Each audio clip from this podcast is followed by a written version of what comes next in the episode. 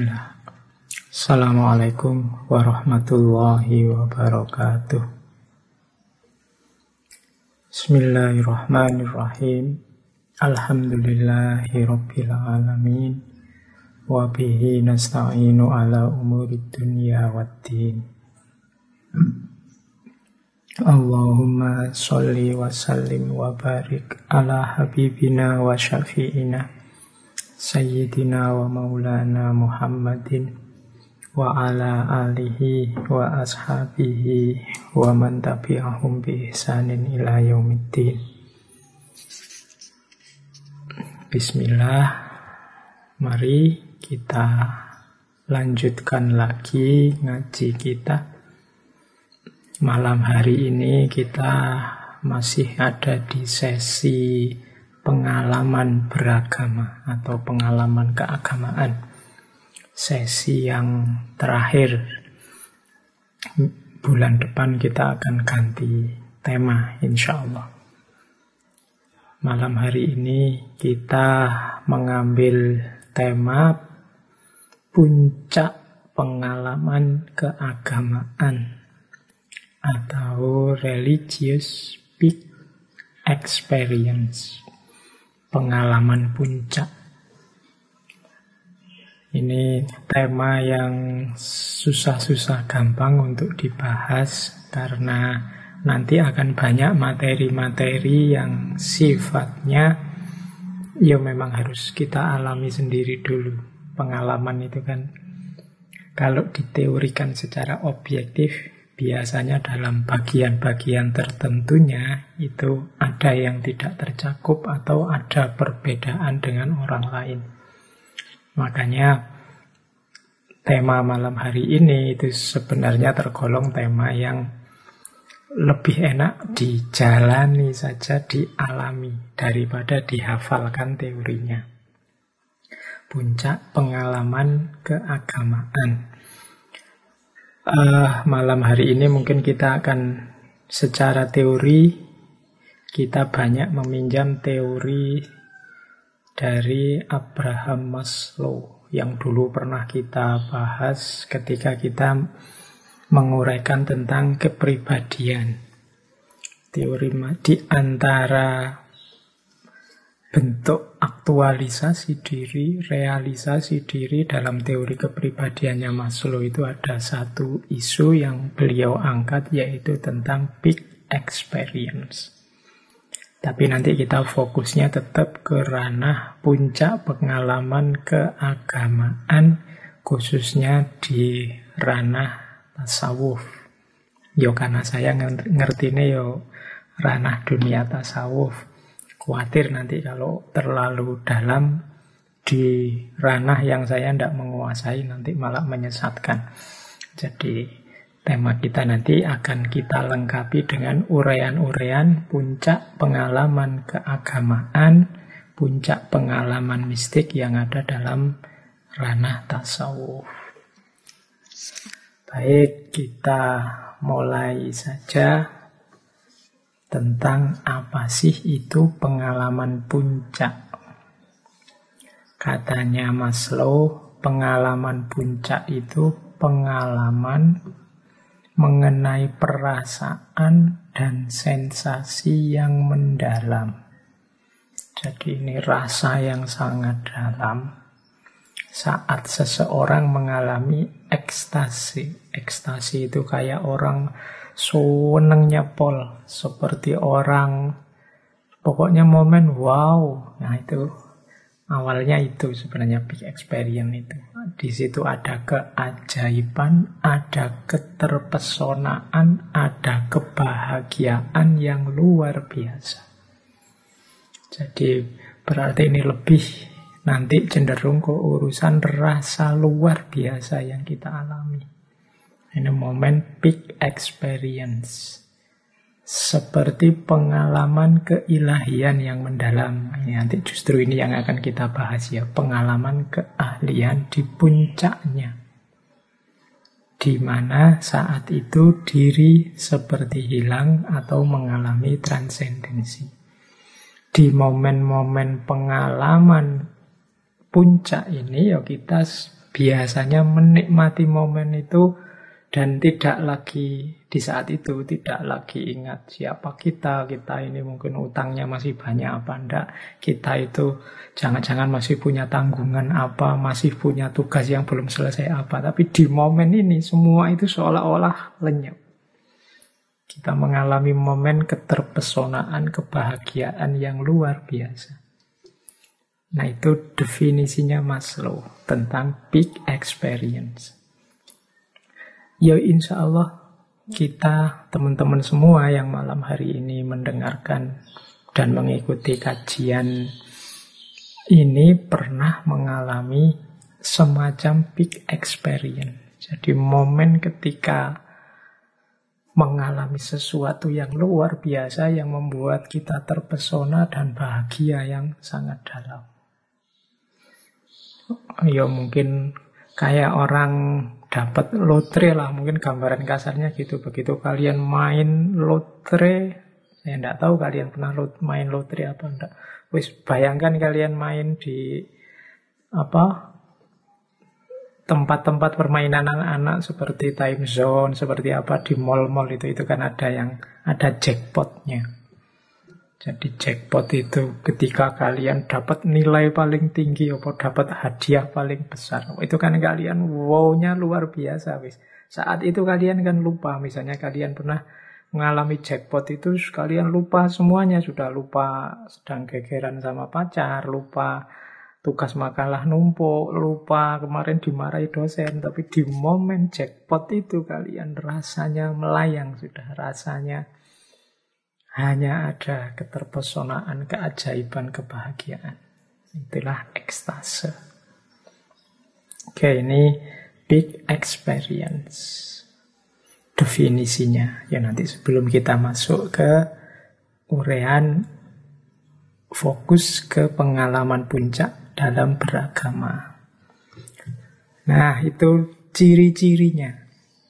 Sekarang apa sih ciri-cirinya pengalaman puncak? Tadi kan ilustrasinya mungkin sudah bisa sedikit ditangkap. Yang pertama, ini masih tetap meminjam Maslow, rare. Rare itu langka, tidak terus-terusan. Ya kalau terus-terusan mungkin tidak momen wow-nya hilang, tidak jadi wow lagi. Kalian tadi main jackpot tadi kok dapat jackpot terus tidak wow lagi. Sudah itu momen big experience itu ya enggak karena bukan pengalaman sembarangan. Dia pengalaman yang luar biasa ya barang luar biasa itu kalau terus-terusan rasanya jadi biasa rasanya lo ya. Ya kalau bentuknya mungkin masih tetap luar biasa tapi karena tiap hari kamu alami itu, kamu apa? Kamu jalani itu mungkin ya kalau dia tidak rare, tidak langka, tidak jadi momen luar biasa lagi secara perasaanmu. Jadi yang pertama rare, yang kedua exciting. Exciting itu ya senengnya luar biasa.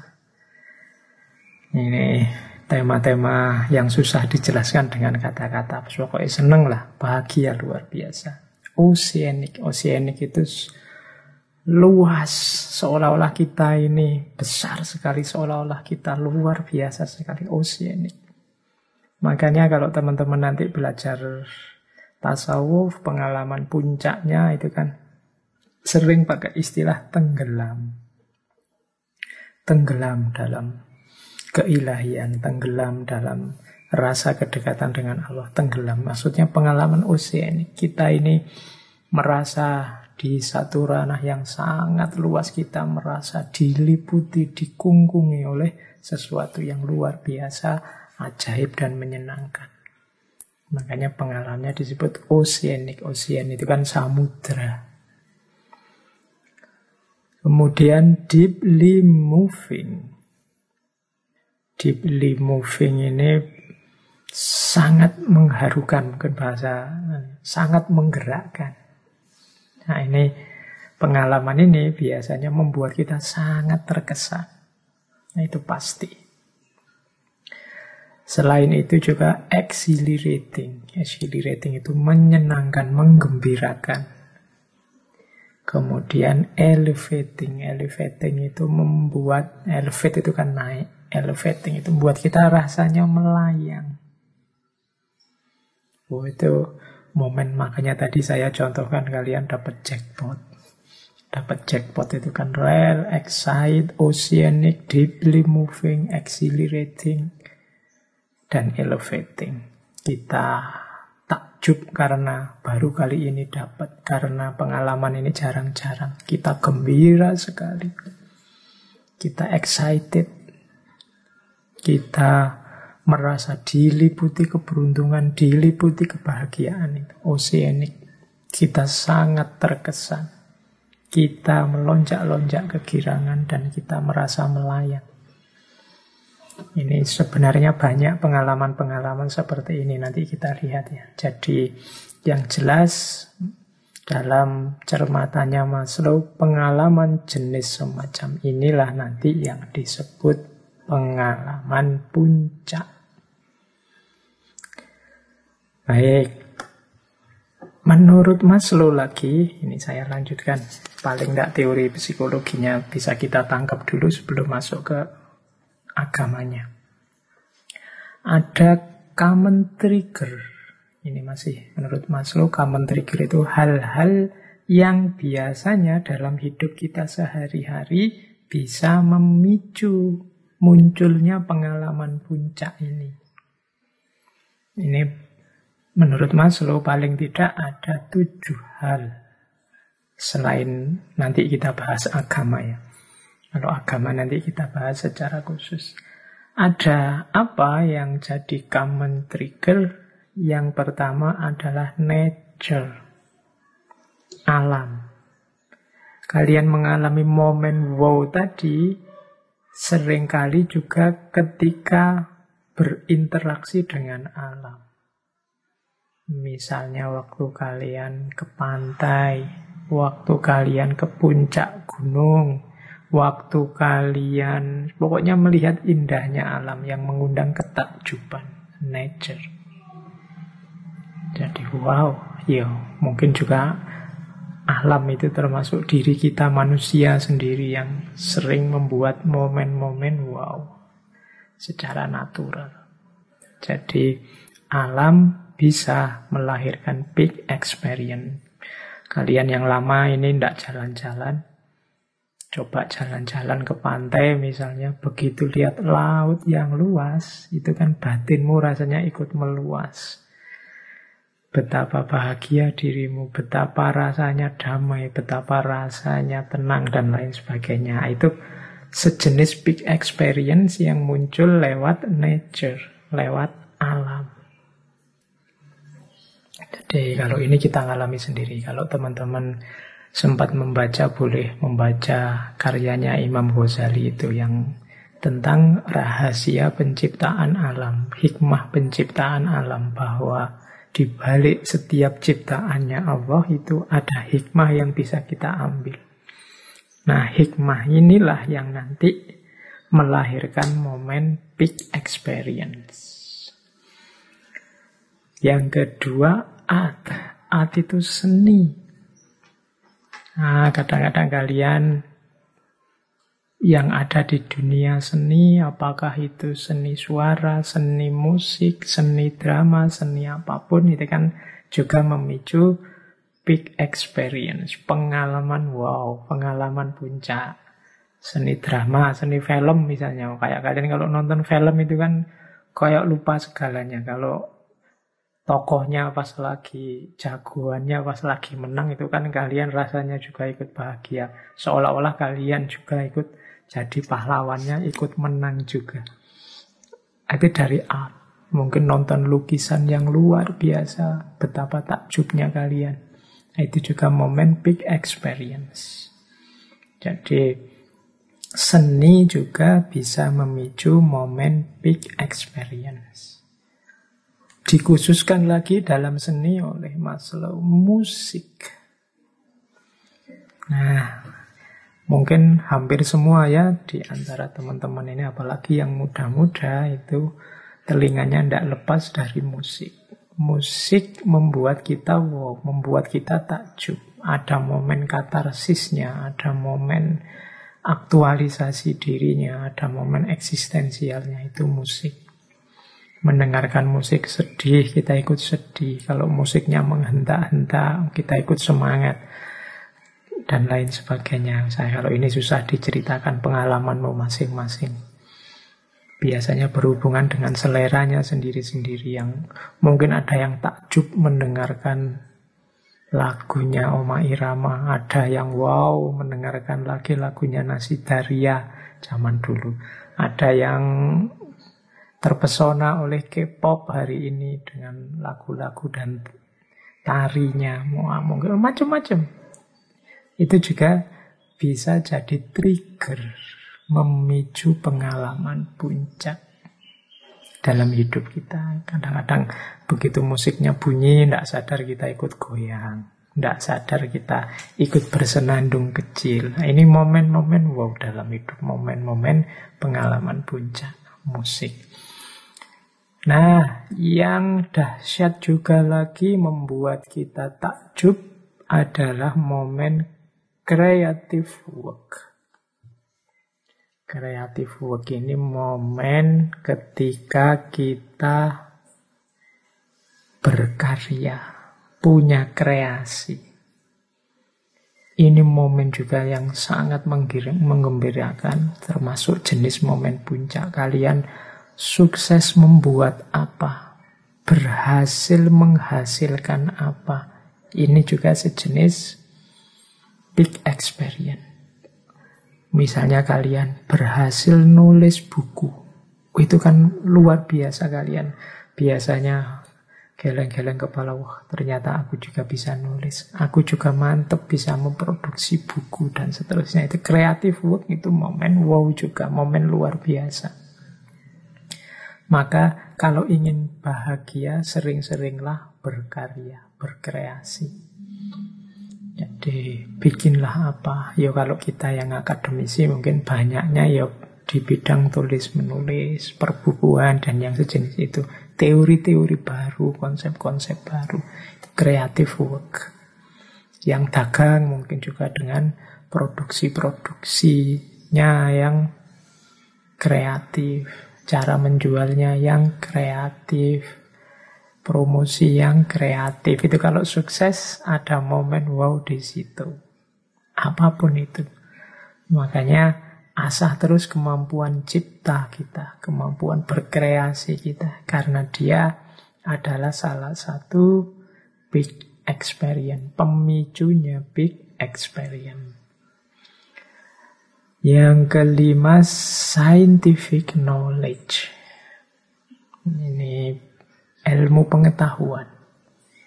Ini juga memicu kebahagiaan yang luar biasa. Scientific knowledge ini ya momen-momen apa?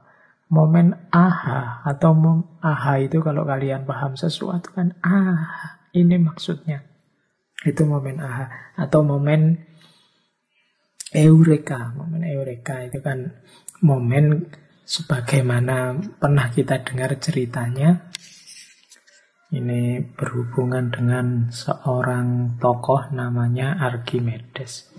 Jadi momen Eureka ini terjadi satu ketika Archimedes ini masuk ke dalam bak mandi. Ya kalau kalian bisa membayangkan ya mandi sambil kungkum di bak. Begitu dia masuk bak, dia lihat permukaan air di bak itu naik dengan jumlah yang sama dengan gaya yang diterima oleh tubuhnya Archimedes ini. Wah, setelah itu dia bilang, Eureka, aku menemukannya. Wah, sewenang dia menemukan ini nanti dikenal sebagai teori Archimedes.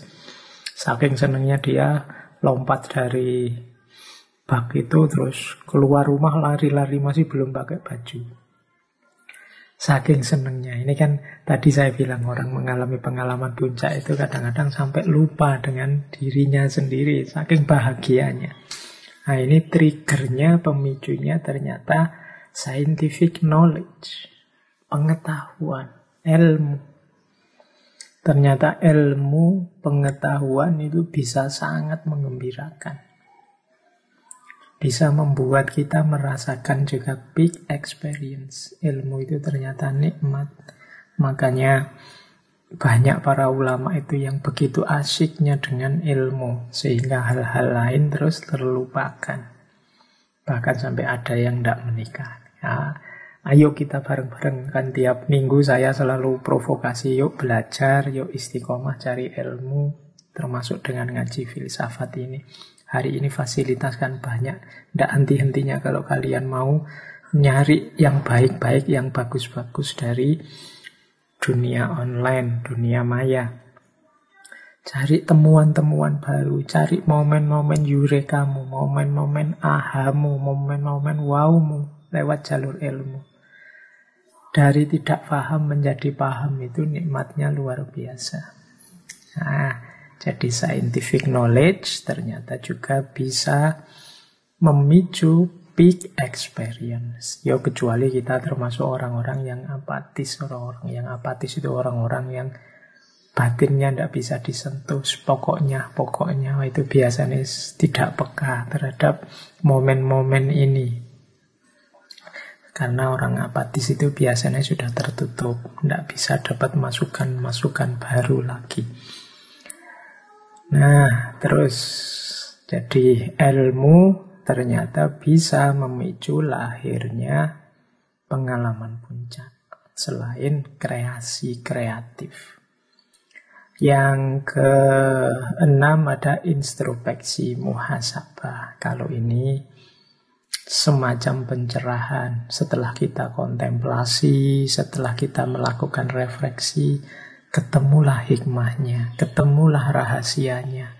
Tiba-tiba muncul wawasan baru. Nah, ini juga namanya big experience, introspeksi. Setelah berhari-hari kita merenung, oh ketemu sekarang rahasianya ini. Ini kan juga sejenis kenikmatan. Kadang-kadang momen ini kalau ditanya, lu tadi ketemu itu argumennya apa, alasannya apa, prosesnya gimana, kita tidak tahu, tiba-tiba muncul saja. Itu karena hasil dari kita berpikir, merenung, introspeksi. Jadi itu juga sejenis big experience. Yang terakhir, kalau ini saya tidak perlu menjelaskan, nanti kalian semua ngalami lah insya Allah dari momen sek. Ya di momen ini kan ada ranah-ranah yang bisa memicu pengalaman puncak, pengalaman yang wow, yang tidak bisa diceritakan, yang membuat kita lupa dengan diri kita sebentar dan lain sebagainya. Ya wis aku tidak perlu menjelaskan detail ya, kalian sudah ngerti lah pengalaman puncak dalam ranah seks. Tuh, sekalian sudah referensinya mungkin lebih banyak dari saya. Jangan-jangan juga mungkin lebih pengalaman dari saya. Tidak perlu menjelaskan. Bahkan nanti di ranah ini ada ajaran-ajaran aliran tertentu yang menggunakan seks sebagai media untuk peningkatan spiritual. Nanti ada misalnya zaman kita belajar tantrisme, Kemudian di beberapa, kalau teman-teman bisa membaca centini, nanti ada ranah-ranah bagian tilam sari, bagaimana hubungan seksual yang berkualitas, yang bisa meningkatkan spiritualitas, religiusitas. Dulu kita juga pernah ada satu sesi ngaji filsafat tentang Kama Sutra. Saya banyak diminta teman-teman untuk mengulang kajian tentang Kama Sutra itu karena rekamannya kok yon dilalah pas ndak jadi. Itu mungkin salah satu isyarat tema ini ndak bisa diangkat sembarangan karena cenderung nanti kalau ndak hati-hati bisa disalahpahami. Ya kapan-kapan mungkin di forum yang lebih khusus kita angkat lagi tema Kama Sutra ini karena karena saya sekarang ngajinya kan banyak kalangan mendengarkan. Mungkin butuh ranah yang lebih khusus atau situasi yang lebih khusus biar semuanya siap untuk tema-tema yang cenderung sensitif seperti tema-tema seks ini. Tapi seks juga bisa termasuk religious peak experience. Mungkin kemarin waktu sesi Sunan Bonang kan saya cerita itu ada satu aliran yang berusaha untuk disadarkan oleh Sunan Bonang namanya Bahirawa Tantra yang di antara ritualnya untuk mengalami peak experience adalah dengan cara memuaskan hasrat nafsu sepuas-puasnya sampai puncak. Jadi hubungan seks sak kapoe, makan enak sak dan seterusnya termasuk nari nyanyi sak ritualnya begitu. Sampai nanti merasa mungkin jenuh pol dengan itu terus diasumsikan setelah itu mengalami pengalaman puncak. Ada juga yang begitu. Ya berarti tidak salah Maslow kalau ya di antara triggernya pengalaman puncak yang membuat kita merasakan momen luar biasa antara lain ya seks. Oke, jadi nature, art, music, creative work, scientific knowledge, dan introspection serta seks ini bisa jadi trigger yang membuahkan tadi pengalaman luar biasa atau big experience. Jadi ini masih belum ranah keagamaan. Nanti di ranah keagamaan ada penjelasannya sendiri. Rasanya mungkin mirip, tapi pemicu serta pemahaman yang mengiringinya berbeda. Nanti kita lihat. Nah, itu ada quote dari Maslow. The emotional reaction in the big experience has a special flavor of wonder, of awe, of reverence, of humility, and surrender before the experience as before something great. Jadi dari quotes ini Ketika orang mengalami pengalaman puncak, itu rasa yang dia rasakan adalah wonder, oh, takjub, kemudian merasa kagum luar biasa, merasa takluk, tunduk, menyerah di hadapan pengalaman itu sudah. Wis. Jadi rasanya luar biasa seolah-olah before something great, before the experience as before the something great.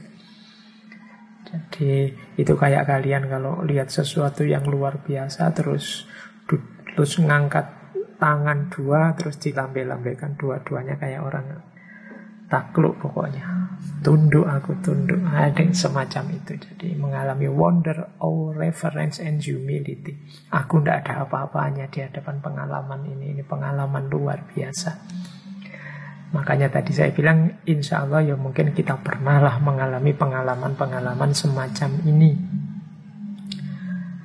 tidak harus mungkin kalau yang religius mistik yang jadi inti akan kita jelaskan tadi ya Pasti tidak semuanya kita, tapi pengalaman-pengalaman puncak di ranah yang berbeda, musikkah, alamkah, atau yang tadi kita jelaskan di atas termasuk pengetahuan dan kreasi, ya insya Allah kita punyalah pengalaman semacam itu.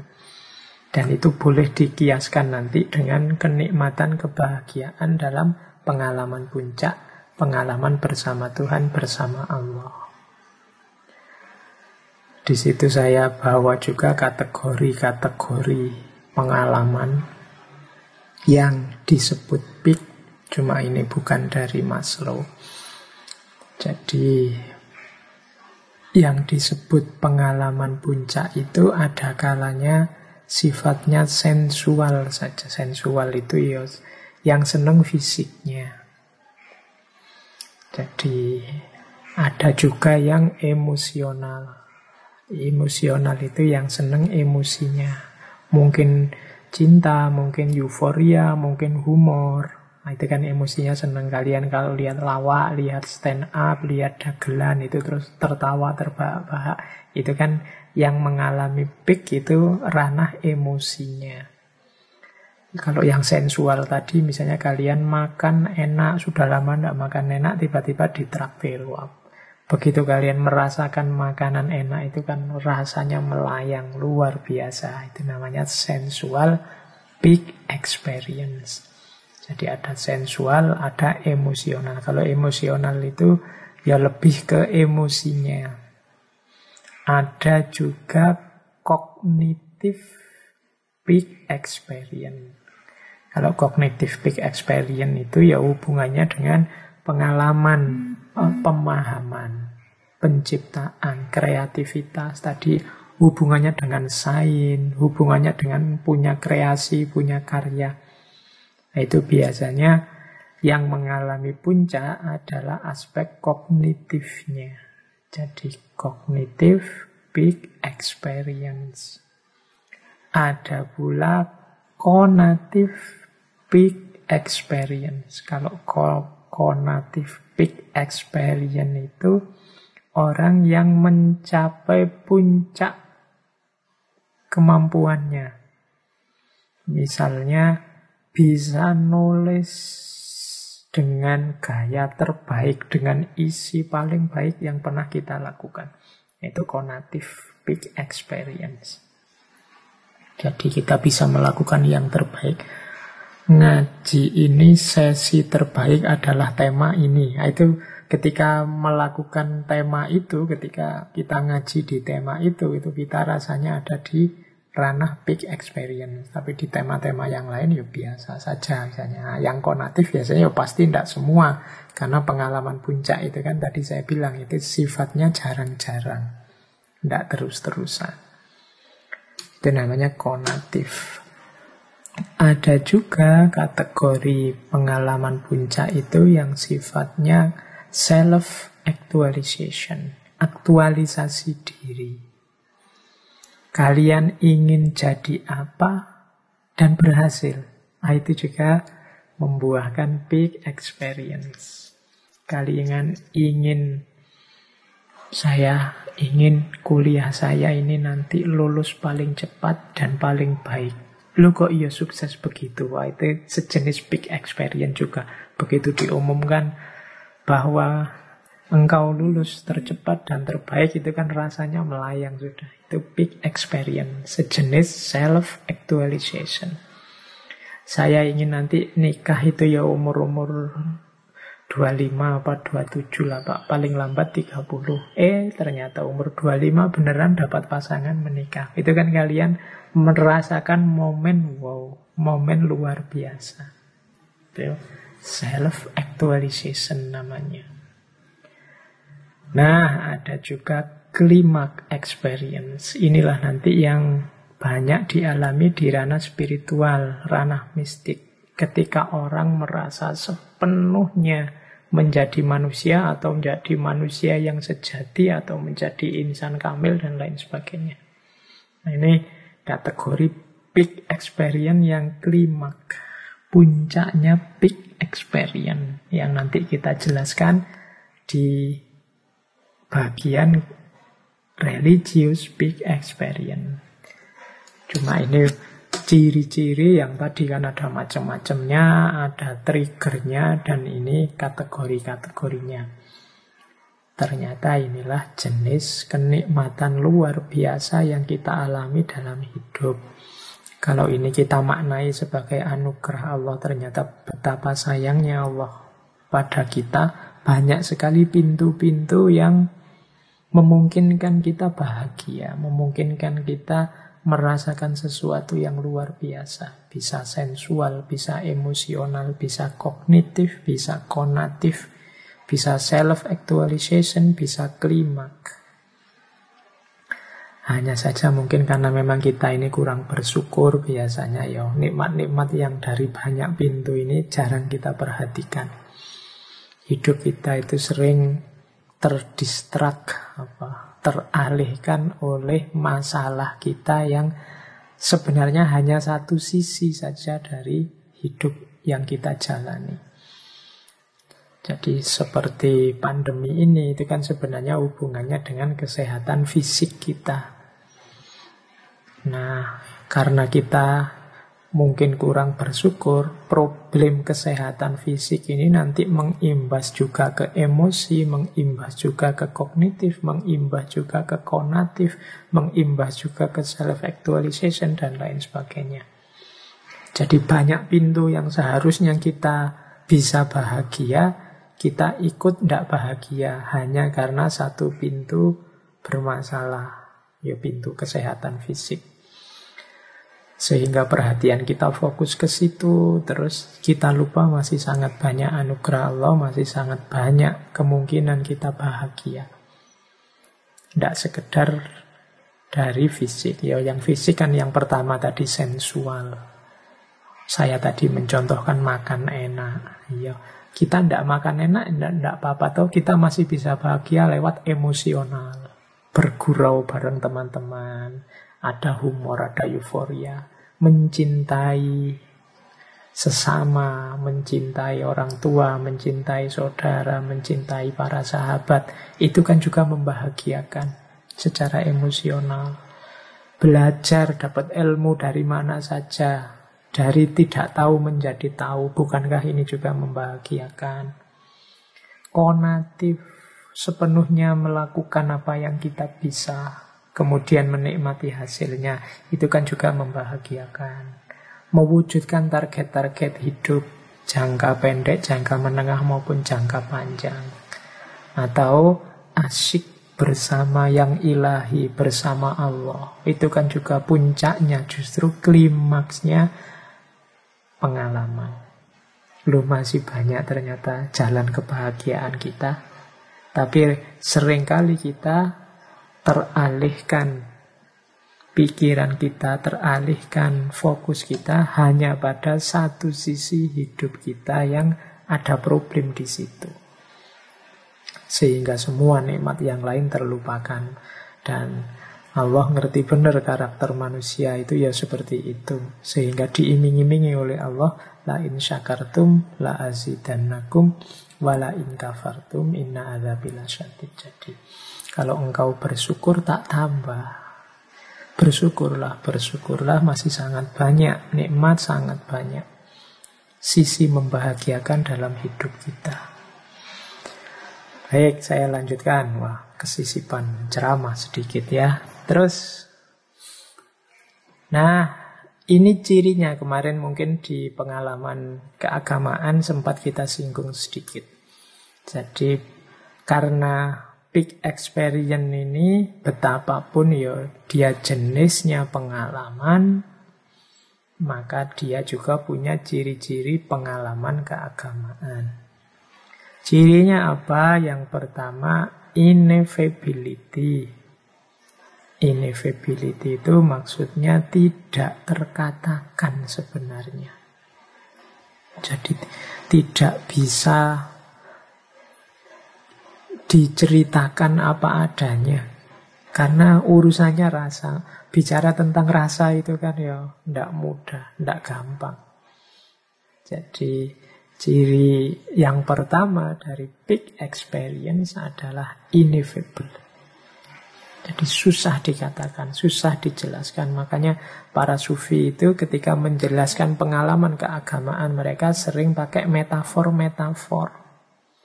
Ada yang menggunakan metafor cahaya, ada yang menggunakan metafor burung.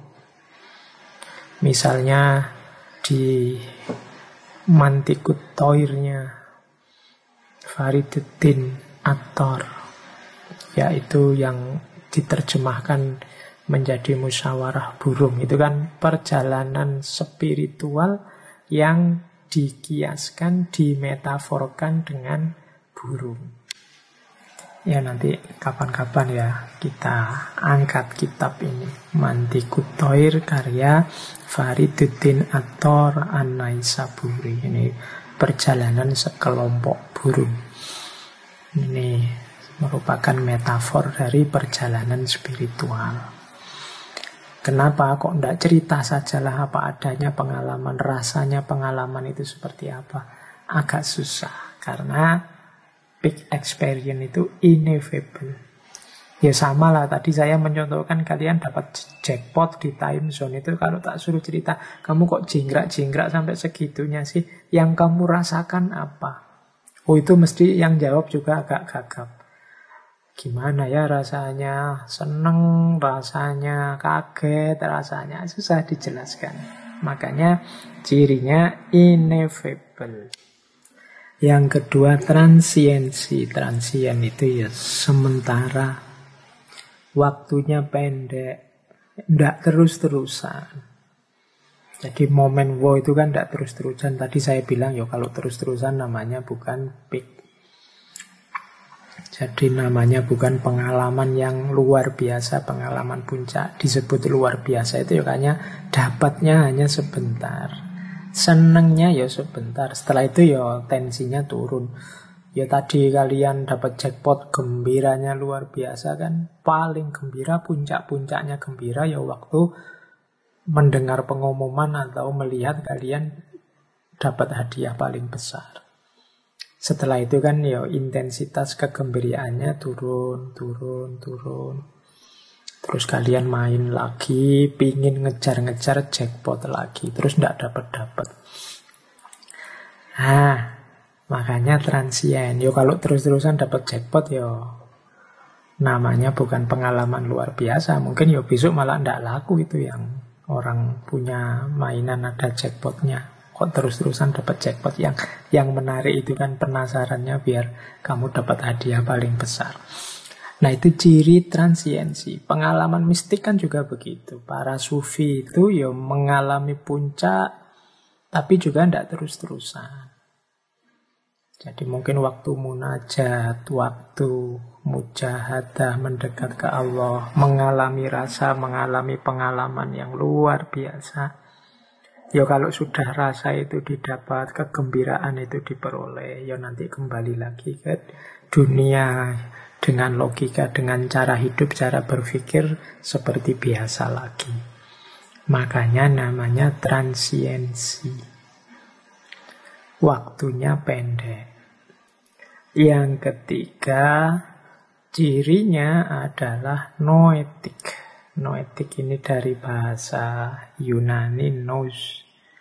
Nous itu mungkin makna mudahnya kesadaran dalam. Kesadaran intuitif. Itu nous. Jadi sifatnya intuitif, tidak rasional. Tidak bisa dikejar pakai akal. Tidak bisa dengan berpikir saja. Sifatnya noetik.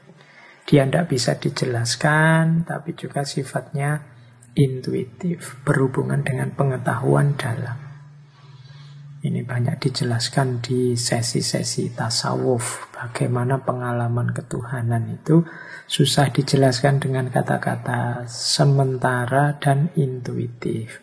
Biasanya kalau belajar ilmu agama itu kan alatnya bisa nas, bisa akal, bisa intuisi. Intuisi itu nanti menghasilkan pengetahuan seperti ilham, seperti apalagi jenis-jenis pengetahuan dalam intuisi. Ketemunya di dalam, tidak di luar. Itu jenis pengetahuan noetik.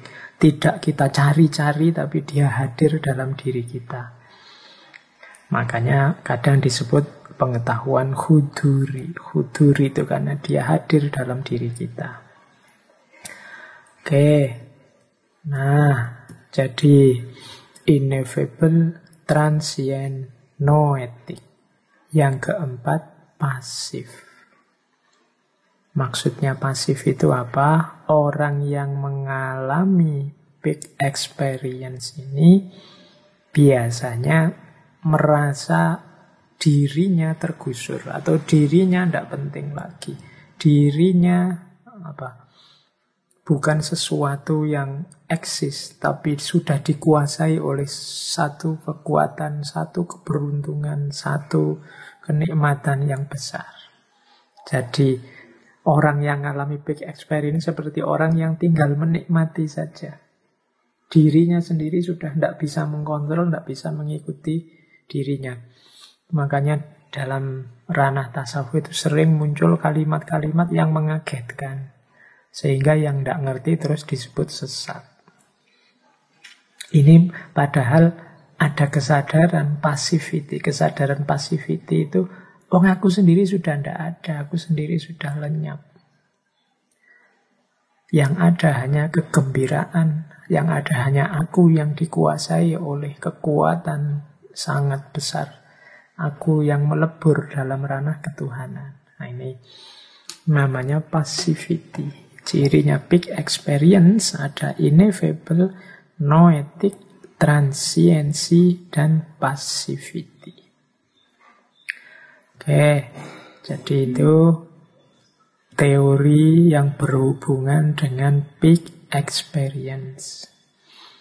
Nanti ada sedikit penjelasan dari Maslow tentang orang yang sudah mengalami peak ini biasanya terus kepribadiannya berubah. Ya khususnya pengalaman puncak di ranah mistik, di ranah agama.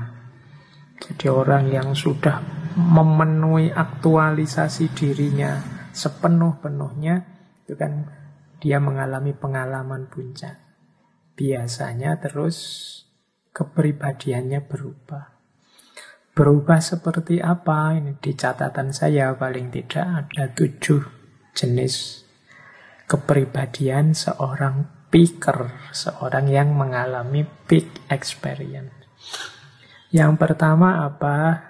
Kesadaran dirinya sebagai bagian dari alam semesta atau bagian dari sesama manusia atau bagian dari ranah ketuhanan.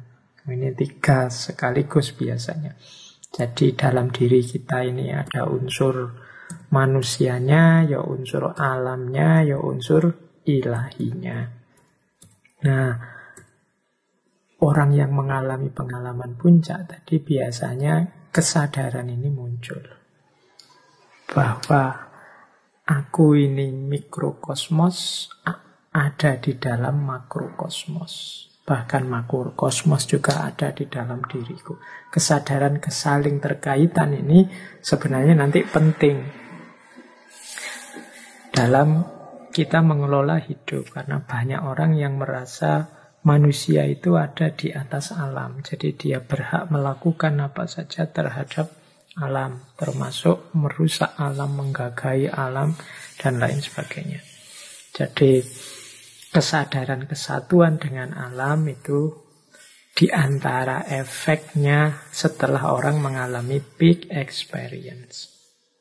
Kemudian ada juga kesadaran kesatuan dengan manusia. Ya manusia itu dalam praktek sosial kehidupannya sering mengkotak-kotakkan dirinya Aku ikut organisasi apa, engkau ikut organisasi apa. Aku aliran apa, engkau aliran apa. Aku madhabku apa, engkau madhabmu apa. Dan seterusnya. Ini mengkotak-kotakkan manusia. Ini kecenderungan kehidupan sosial. Nah, orang yang mengalami big experience itu biasanya melampaui semua sekat-sekat itu. Jadi dia melihat manusia ya sebagai manusia. Bagian dari alam. Bagian dari ketuhanan. Dan juga bagian dari sisi kemanusiaan. Jadi manusia di level paling murni, paling sejati sebagai manusia. Yang itu setara. Satu level. Sama-sama makhluknya Allah. Nah ini kesadaran kemanusiaan. Dan yang ketiga, kesadaran ketuhanan. Bahwa manusia itu bagian dari ranah ketuhanan. Bahwa manusia itu mengemban amanat tugas-tugas ketuhanan. Bahwa manusia itu dalam dirinya ada unsur-unsur ketuhanan dan seterusnya. Ini teori-teori yang berkembang tentang hubungan manusia dengan Tuhan. Tapi kesadaran ini penting tiga ini kesadaran alam, kesadaran manusia, kesadaran Tuhan. Yang ini muncul karena telah mengalami pengalaman puncak.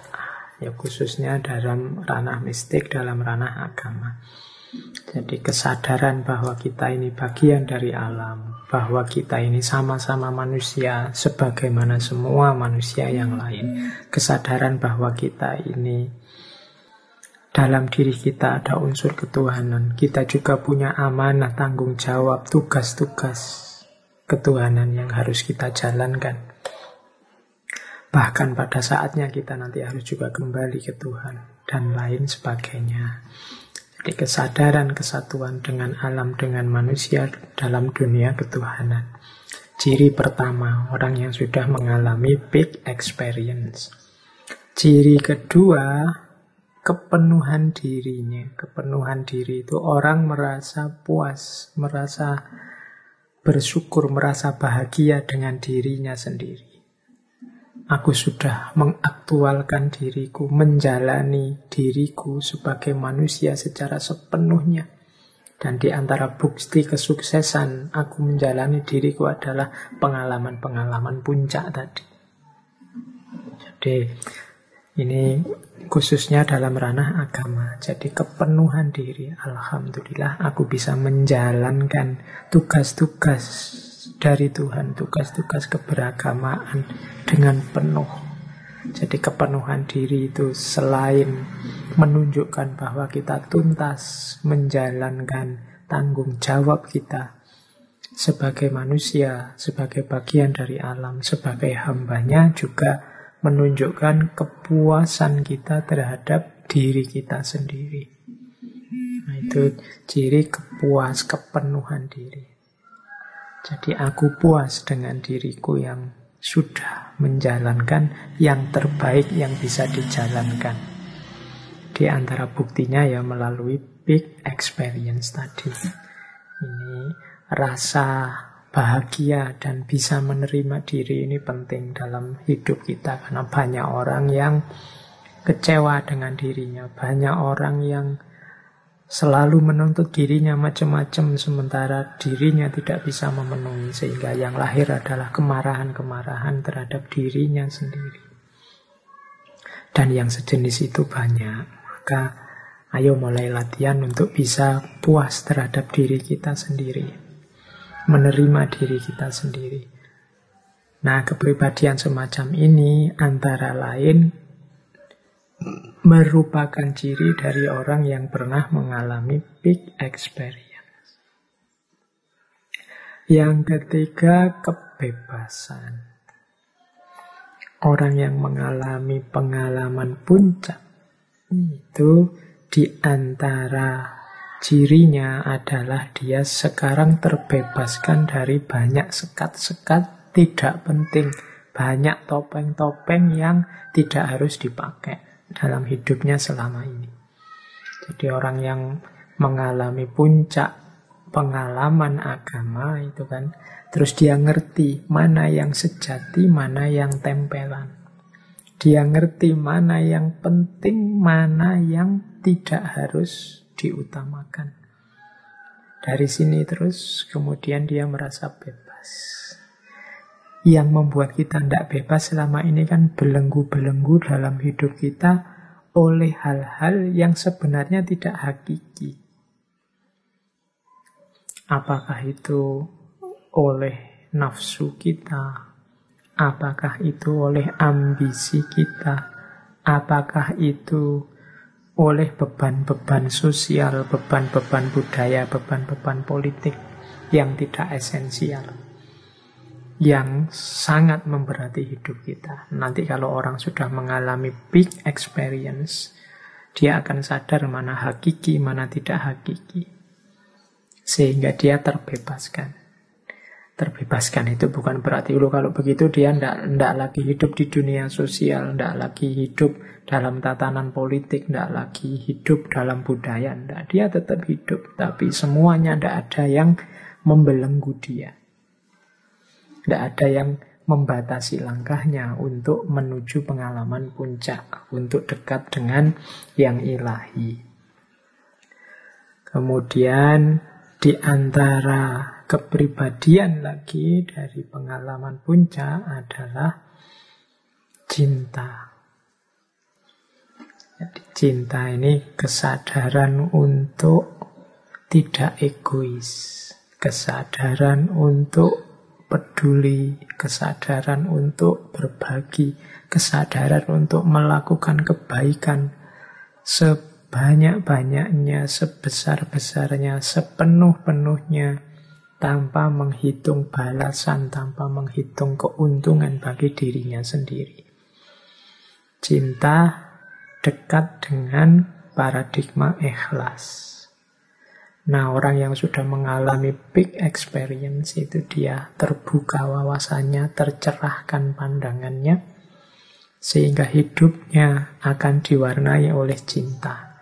Diwarnai oleh cinta itu berarti diwarnai oleh kepedulian-kepedulian, diwarnai oleh tanggung jawab-tanggung jawab, diwarnai oleh penghormatan, penghargaan pada alam, pada sesama, diwarnai oleh semangat untuk berbagi, semangat melakukan kebaikan sebesar-besarnya tanpa menghitung keuntungan untuk dirinya sendiri.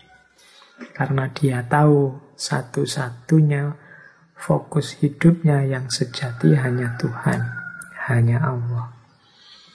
Jadi persis seperti ada kium dari kanjeng Nabi, salah satu hadis yang beberapa kali saya singgung itu kan setelah Kanjeng Nabi mengalami ujian sangat berat, ujian duniawi karena beliau dilempari batu, ditaburi pasir, dikejar-kejar di daerah Taif. Kemudian beliau di antara kalimatnya yang sangat terkenal, In lam takun wadiban alaya fala ubali. Asal engkau tidak murka padaku ya Allah, aku tidak peduli. Ini jiwa yang sudah mengalami puncak keikhlasan. Tidak apa-apa, saya akan melakukan kebaikan semaksimal mungkin, sebesar mungkin, seoptimal mungkin. Balasannya apa? Tidak dihitung. Satu-satunya yang saya hitung hanyalah apakah Allah ridho atau tidak, Allah murka atau tidak. Itu saja. Ini kepribadian peak, kepribadian yang sudah puncak. Kemudian orang yang sudah mengalami big experience biasanya termotivasi untuk melakukan kebaikan-kebaikan sebanyak mungkin. Situ di antara cirinya sudah. Kok orang ngakunya sudah makrifat mengalami pengalaman puncak, tapi lo kok begitu orang ini? Tindakan-tindakan kelakuan kata-katanya kok tidak menggambarkan itu, ya mungkin perlu dicermati lagi apa ya yang dia alami pengalaman puncak. Biasanya orang yang sudah mengalami itu termotivasi untuk isi kata, isi laku, isi perbuatannya hanya kebaikan-kebaikan saja. Selanjutnya orang yang kepribadiannya Pik juga punya ciri gembira. Orang ini gembira dalam dirinya dan kehadirannya menggembirakan sekitarnya. Jadi justru bukan orang yang kemudian pesimis, bukan orang yang mengkeret melihat dunia, bukan orang yang menyusahkan, menyulitkan, tapi orang yang gembira dan menggembirakan. Kenapa bisa begitu? Karena ciri yang terakhir itu, jiwanya jadi lembut. Dia tidak kaku lagi. Jiwa lembut itu muncul dari kesadaran bahwa ternyata aku ini manusia yang kecil dan lemah. Ternyata aku ini manusia yang punya banyak kekurangan-kekurangan. Tapi itu pun aku adalah yang paling disayang oleh Allah. Itu pun aku adalah yang punya tanggung jawab besar di muka bumi dan seterusnya. Dari situ terus jiwa kita jadi lembut. Ya lawannya lembut itu kan keras. Keras itu berarti merasa dirinya yang paling benar dan pasti benar. Merasa dirinya yang tidak mungkin salah. Memaksa orang lain harus seperti dirinya. Menjudgment orang yang tidak seperti dirinya sebagai lebih rendah, sebagai pasti salah, sebagai pasti masuk neraka. Ini ciri-ciri keras. Tapi kalau jiwa yang lembut, ya seperti yang di atas tadi, yang dikembangkan cinta, kasih sayang, kesadaran kita ada di satu kesatuan.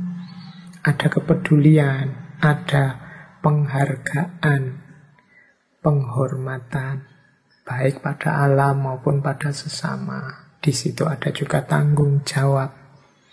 Jadi, ayo bareng-bareng kita bertanggung jawab membuat hidup ini nyaman, membuat hidup ini aman, membuat hidup ini tentram. Nah, ini ciri-ciri jiwa yang lembut. Nah, ini tipe kepribadian peak yang dijelaskan oleh Maslow antara lain bagi mereka yang sudah mengalami tadi klimaksnya, puncaknya pengalaman keagamaan. Oh ini tiba-tiba sudah masuk ke pengalaman keagamaan. Tapi memang penjelasan-penjelasannya Maslow ke arah sana. Jadi meskipun pengalaman itu tidak terkatakan hanya sementara sifatnya intuitif, kemudian orangnya pasif sehubungan dengan pengalaman itu, tapi buahnya ternyata luar biasa. Kesadaran kesatuan dengan alam manusia, kepenuhan diri, kebebasan, cinta, motivasi, kegembiraan, dan juga kelembutan jiwa. Ada satu lagi ciri yang ini saya sendirikan. Ini ada quotes yang bagus dari Maslow. Expression and communication in the big experience in the big experiences tend often to be poetic, mythical, and rhapsodic, as if this were the natural kind of language to express such states of being. Jadi ekspresi dan komunikasi dalam pengalaman puncak itu cenderung bersifat puitis, mitis, dan rapsodik. Rapsodik itu mengagumkan, indah. Seolah-olah inilah karakter alami bahasa untuk mengekspresikan situasi seperti itu. Jadi katanya Maslow, orang itu yang sudah mengalami pengalaman puncak ini cenderung dia kalau ngomong terus jadi puitis, jadi mitis, dan juga jadi indah, pinter bikin puisi, pinter ngomong yang enak didengar. Katanya Maslow seolah-olah ya inilah bahasa pengalaman puncak, pengalaman yang indah sehingga kata-kata, ekspresi dan komunikasi pun terus jadi indah. Ya ini tidak perlu saya jelaskan teman-teman yang mendalami kajian-kajian tasawuf pasti merasakan bagaimana para sufi itu Sebagian besar pandai sekali merangkai kata-kata, membuat puisi-puisi, syair-syair yang luar biasa. Saya bilang tadi, hakikat pengalamannya memang sukar dijelaskan sehingga diuraikan secara metafor-metafor dengan bahasa-bahasa yang sebagian besar puitis, mitis, rapsodik. Karena kalau diceritakan konkret apa adanya, tidak mudah jiwanya terus jadi lembut, kemudian hidup diliputi oleh cinta, kebebasan, kegembiraan, sehingga yang keluar juga indah. Batinnya indah, pikirannya indah, ya keluar lewat kata-kata pun terus jadinya indah. Sebaliknya, kalau ada yang keluar dalam kata-kata itu rasanya kok menyakitkan, rasanya kok menyusahkan, rasanya kok membuat masalah saja, ya kemungkinan ekuivalen dengan situasi di dalamnya. Mungkin di dalamnya juga sedang tidak indah, di dalamnya juga sedang gelap, di dalamnya juga sedang ruwet. Sehingga yang keluar juga hal-hal yang rumit dan ruwet. Baik, jadi ciri terakhir ternyata cenderung puitis, mitik, dan rapsodik. Kalau menjelaskan tentang pengalaman big experience-nya. Oke, baik. Sekarang Kita lanjutkan, kita tinggalkan Maslow, kita masuk ke pengalaman puncak keagamaan. Khususnya dalam ranah tasawuf. Jadi religious big experience. Kalau dalam dunia mistik itu bentuknya yang saya tahu ada lima macam. Ada dalam bentuk pencerahan, ada yang dalam bentuk kesatuan, ada yang dalam bentuk perjumpaan, ada yang dalam bentuk pengabdian, ada yang dalam bentuk pengorbanan. Oke, sebelum saya jelaskan, boleh ambil nafas dulu. Ini kita masuk ke materi utama kita tentang pengalaman puncak keagamaan. Sambil minum-minum yang sudah disiapkan boleh. Sambil santai-santai dulu, ke belakang dulu juga tidak apa-apa. Saya tunggu sebentar, tidak apa-apa. Oke.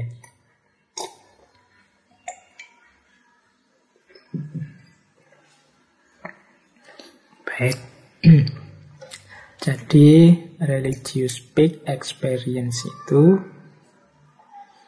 yang paling populer jenisnya pencerahan. Pencerahan itu bisalah kita kadang-kadang pakai istilah ma'rifat. Jadi terbuka sekarang pemahaman kita tentang segala mana yang hakiki, mana yang palsu. Apa sih esensi hakikat hidup ini? Apa hakikat hubungan kita dengan Tuhan? Di mana posisi kita dengan Tuhan? Dalam hidup ini, apa yang harus kita mainkan? Peran apa yang harus kita jalankan? Dan lain sebagainya. Itu pencerahan itu semacam lahirnya kesadaran baru karena terbukanya sekarang semua rahasia dari yang selama ini tidak bisa kita pahami. Itu namanya pencerahan. Biasanya orang cerita pencerahan itu kan di apa? Dianalogikan waktu Siddhartha Gautama mendapatkan pencerahan di bawah pohon bodhi itu kan. Ya memang modelnya seperti itu. Jadi dari banyak pengalaman keagamaan terus dilakukan kontemplasi tiba-tiba sekarang jreng terbuka semua. Kalau dalam sufi ada yang pakai istilah tajalli. Jadi sekarang terbuka semua, jelas semua mana yang putih, mana yang hitam. Kalau selama ini kan masih dikejar-kejar oleh akal, dicari-cari lewat buku, lewat pelajaran. Sekarang sudah hadir sendiri dalam diri kita mana kebenaran yang sejati itu. Nah, momen waktu pencerahan ini terjadi, ya itulah momen religious experience. Nanti kita jelaskan satu-satu. Yang kedua, momen kesatuan. Kalau momen kesatuan ini ketika hamba dengan Tuhannya, kawulo dan gustinya melebur jadi satu. Ini momen kesatuan. Nanti dalam dunia tasawuf ada itihad, ada hulul, ada wahdatul wujud. Ini jenis-jenis religious peak experience dalam bentuk kesatuan. Ya, nah, ya di masing-masing tema tasawuf itu kan selalu ada. Silahkan ditengok lagi di sesi Al-Halaj mungkin, ditengok lagi di sesi Ibnu Arabi mungkin. Yang ketiga, perjumpaan. Nah, perjumpaan ini kesadaran bahwa kita ini selalu bersama, selalu berdua, selalu ada di hadapan Allah.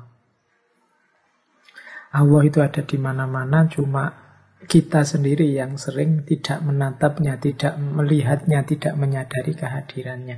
Nah, kesadaran perjumpaan ini adalah termasuk jenis kesadaran big experience. Tidak mudah masuk ke kesadaran perjumpaan ini jangan dibayangkan. Ah kalau cuma perjumpaan kan sholat itu kan ketemu Allah atau Pak menghadap ke Allah ya berarti saya juga mengalami. Ya tapi sholat kita sholat yang seperti apa dulu? Wong sebagian besar sholat yang kita jalankan rasanya, ini rasanya, semoga pengalaman saya jaja. Rasanya yang kualitasnya serius, sholat plus kesadaran bahwa kita ada di hadiratnya, itu mungkin tidak ada 10 persennya dari total sholat kita 100 persen. Jadi, padahal kesadaran ini adalah kesadaran yang penting. Kesadaran perjumpaan bahwa Allah ada di hadapan kita. Kesadaran perjumpaan ini kalau istiqomah nanti melahirkan satu akhwal dalam diri kita namanya haya, rasa malu.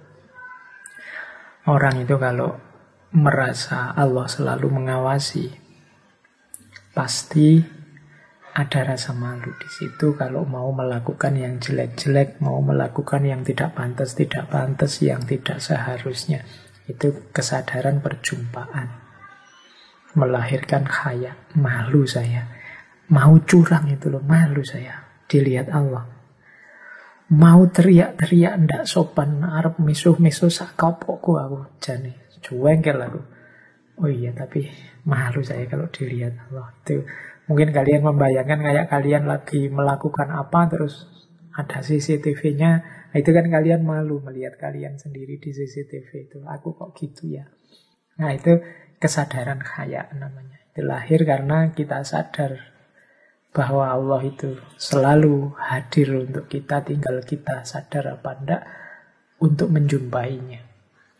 Itu kesadaran perjumpaan juga termasuk jenis big experience. Yang keempat, big experience juga adalah kesadaran pengabdian. Kesadaran pengabdian ini kesadaran jadi ini kalau saya mengilustrasikan seperti yang dijelaskan oleh Iqbal. Dulu saya cerita Iqbal ada namanya kesadaran mistik, ada kesadaran profetik. Kesadaran profetik itu Justru puncaknya tidak terletak saat kita berjumpa dengan Allah. Puncaknya itu terletak pada saat kita hidup dan menghidupkan kebenarannya Allah, mengabdikan kebenaran dan kebaikan yang kita yakini untuk sesama. Di situlah justru big experience-nya dalam pengabdian dalam menuntun orang lain untuk justru mengalami pengalaman puncak yang sama. Jadi dalam mengabdikan diri. Jadi kalau Iqbal kan menjelaskannya seperti waktu kanjeng Nabi Isra Mi'raj itu puncaknya ya Mi'raj terus berjumpa dengan Allah. Tapi kan setelah itu kanjeng Nabi kembali lagi karena cinta dan sayangnya pada umatnya untuk menuntun kembali umatnya. Nah, ini kan level kedua yang jenis pengabdian ini gambarannya seperti itu. Justru kebahagiaan yang sejati, wow yang sejati itu kalau kita berhasil memanfaatkan, menggunakan pengalaman puncak ini untuk kemanfaatan, kemaslahatan, kebarokahan hidup di lingkungan sekeliling kita dalam konteks pengabdian. Kalau ada orang bahagia karena kita memberi petunjuk kebahagiaan padanya. Kalau ada orang pinter karena kita sedikit-sedikit memberi apa yang kita tahu padanya. Kalau ada orang mengikuti apa yang kita lakukan dan mengalami big experience yang sama. Di situlah sebenarnya big experience yang sejati, pengalaman puncak rasa puas, rasa lega, rasa kagum, rasa terpesona luar biasa yang sejati. Ada juga jenis big experience yang kelima yaitu jenis pengorbanan. Kalau ini kepuasan, kelegaan, kebahagiaan puncak itu terjadi saat kita memberikan sesuatu, mengorbankan sesuatu untuk Allah, untuk Tuhan, untuk pengalaman puncak tadi. Itu Justru puncaknya terletak pada pengorbanan. Mirip nanti ceritanya Nabi Ibrahim sama Nabi Ismail. Jadi kesediaan Ismail untuk disembelih dan kerelaan Ibrahim untuk mengorbankan anaknya. Kemudian berdua menjalankan ritual pengorbanan itu, di situlah rasa puas, rasa lega, rasa bahagia karena menaklukkan nafsu, hasrat, ambisi kemanusiaannya sendiri untuk Allah. Itu momen pengorbanan. Ini juga momen puncak pengalaman keagamaan. Jadi ada pencerahan, ada kesatuan, ada perjumpaan, ada pengabdian, ada pengorbanan. Kalau dilihat dari jenis-jenisnya ini ya mungkin banyak di antara kita yang harusnya sudah menikmati big experience. Hanya saja mungkin kita tidak terlalu menyadari sehingga excitednya tidak terlalu dalam. Padahal kalau kita sadar, momen-momen ini secara otomatis harusnya membuat kita bahagia luar biasa. Sekedar sholat yang khusyuk, yang sangat sadar bahwa saat itu kita berhadapan dengannya. Oh, itu kan sangat membahagiakan sebenarnya. Itu juga jenis religious big experience. Bahkan kenikmatan ini, kalau dalam ceritanya Sayyidina Ali itu kan, satu ketika beliau kena panah. Nah, ketika beliau ingin panahnya dicabut, beliau kami saya tak sholat dulu nanti kalau saya sedang sholat cabutlah panah ini. Dan beliau sholat. Jadi keasikan sholat, kesadaran bahwa saat itu sedang berhadapan dengan Allah, itu membuat meskipun anak panah itu dicabut, beliau tidak merasakan sakitnya. Sakitnya anak panah yang dicabut kalah oleh nikmatnya perjumpaan dengan Allah. Oh itu sejenis religious big experience juga. Ya kalau kita mungkin masih belum nyampe ke makom ini. Tapi pintu-pintu big experience itu bisa kita masuki mulai sekarang. Mungkin lewat jalur pengorbanan, atau lewat jalur pengabdian, atau lewat jalur perjumpaan. Alhamdulillah kalau bisa lewat jalur pencerahan atau lewat jalur kesatuan. Karena jalur-jalur ini yang biasanya diincar oleh para sufi. Jalurnya nikmatnya jauh lebih luar biasa. Oke, sekarang kita lanjutkan. Dalam catatan saya ada beberapa pola pengalaman puncak ini. Yang pertama adalah pola intelektual, yang kedua pola eksistensial, yang ketiga ada pola fana. Ini kalau dalam tradisi tasawuf. Nah, pola intelektual apa? Pola intelektual itu saya sebut intelektual karena pengalaman puncaknya biasanya disebut makrifat. Makrifat itu kan kalau makna harafiahnya artinya pengetahuan mengetahui dari kata dasar arofa. Nah, pola ini pola intelektual karena modelnya tercerahkannya. Ini gaya semacam ini dipergunakan antara lain oleh Imam Ghazali. Urutannya atau istilah-istilah yang dipakai biasanya muka syafah, musyahadah, dan ma'rifat. Menurut saya ini rentetan yang bisa sekaligus bareng. Atau maksudnya sama. Orang yang mengalami muka syafah ya pada akhirnya dia akan ma'rifat. Apa yang dilakukan dalam muka syafah ya musyahadah. Muka syafah itu kan dari kata-kata kasyf. Jadi kasyaf itu maksudnya terbukanya hijab. Makanya ada kitab sufi kuno karya Al-Hujwiri itu yang judulnya Kasful Mahjub. Jadi terbukanya hijab itu selama ini pandangan batin kita banyak terhijab oleh hal-hal yang tidak penting, mungkin hal-hal yang duniawi, mungkin oleh nafsu kita, ambisi kita, hasrat kita.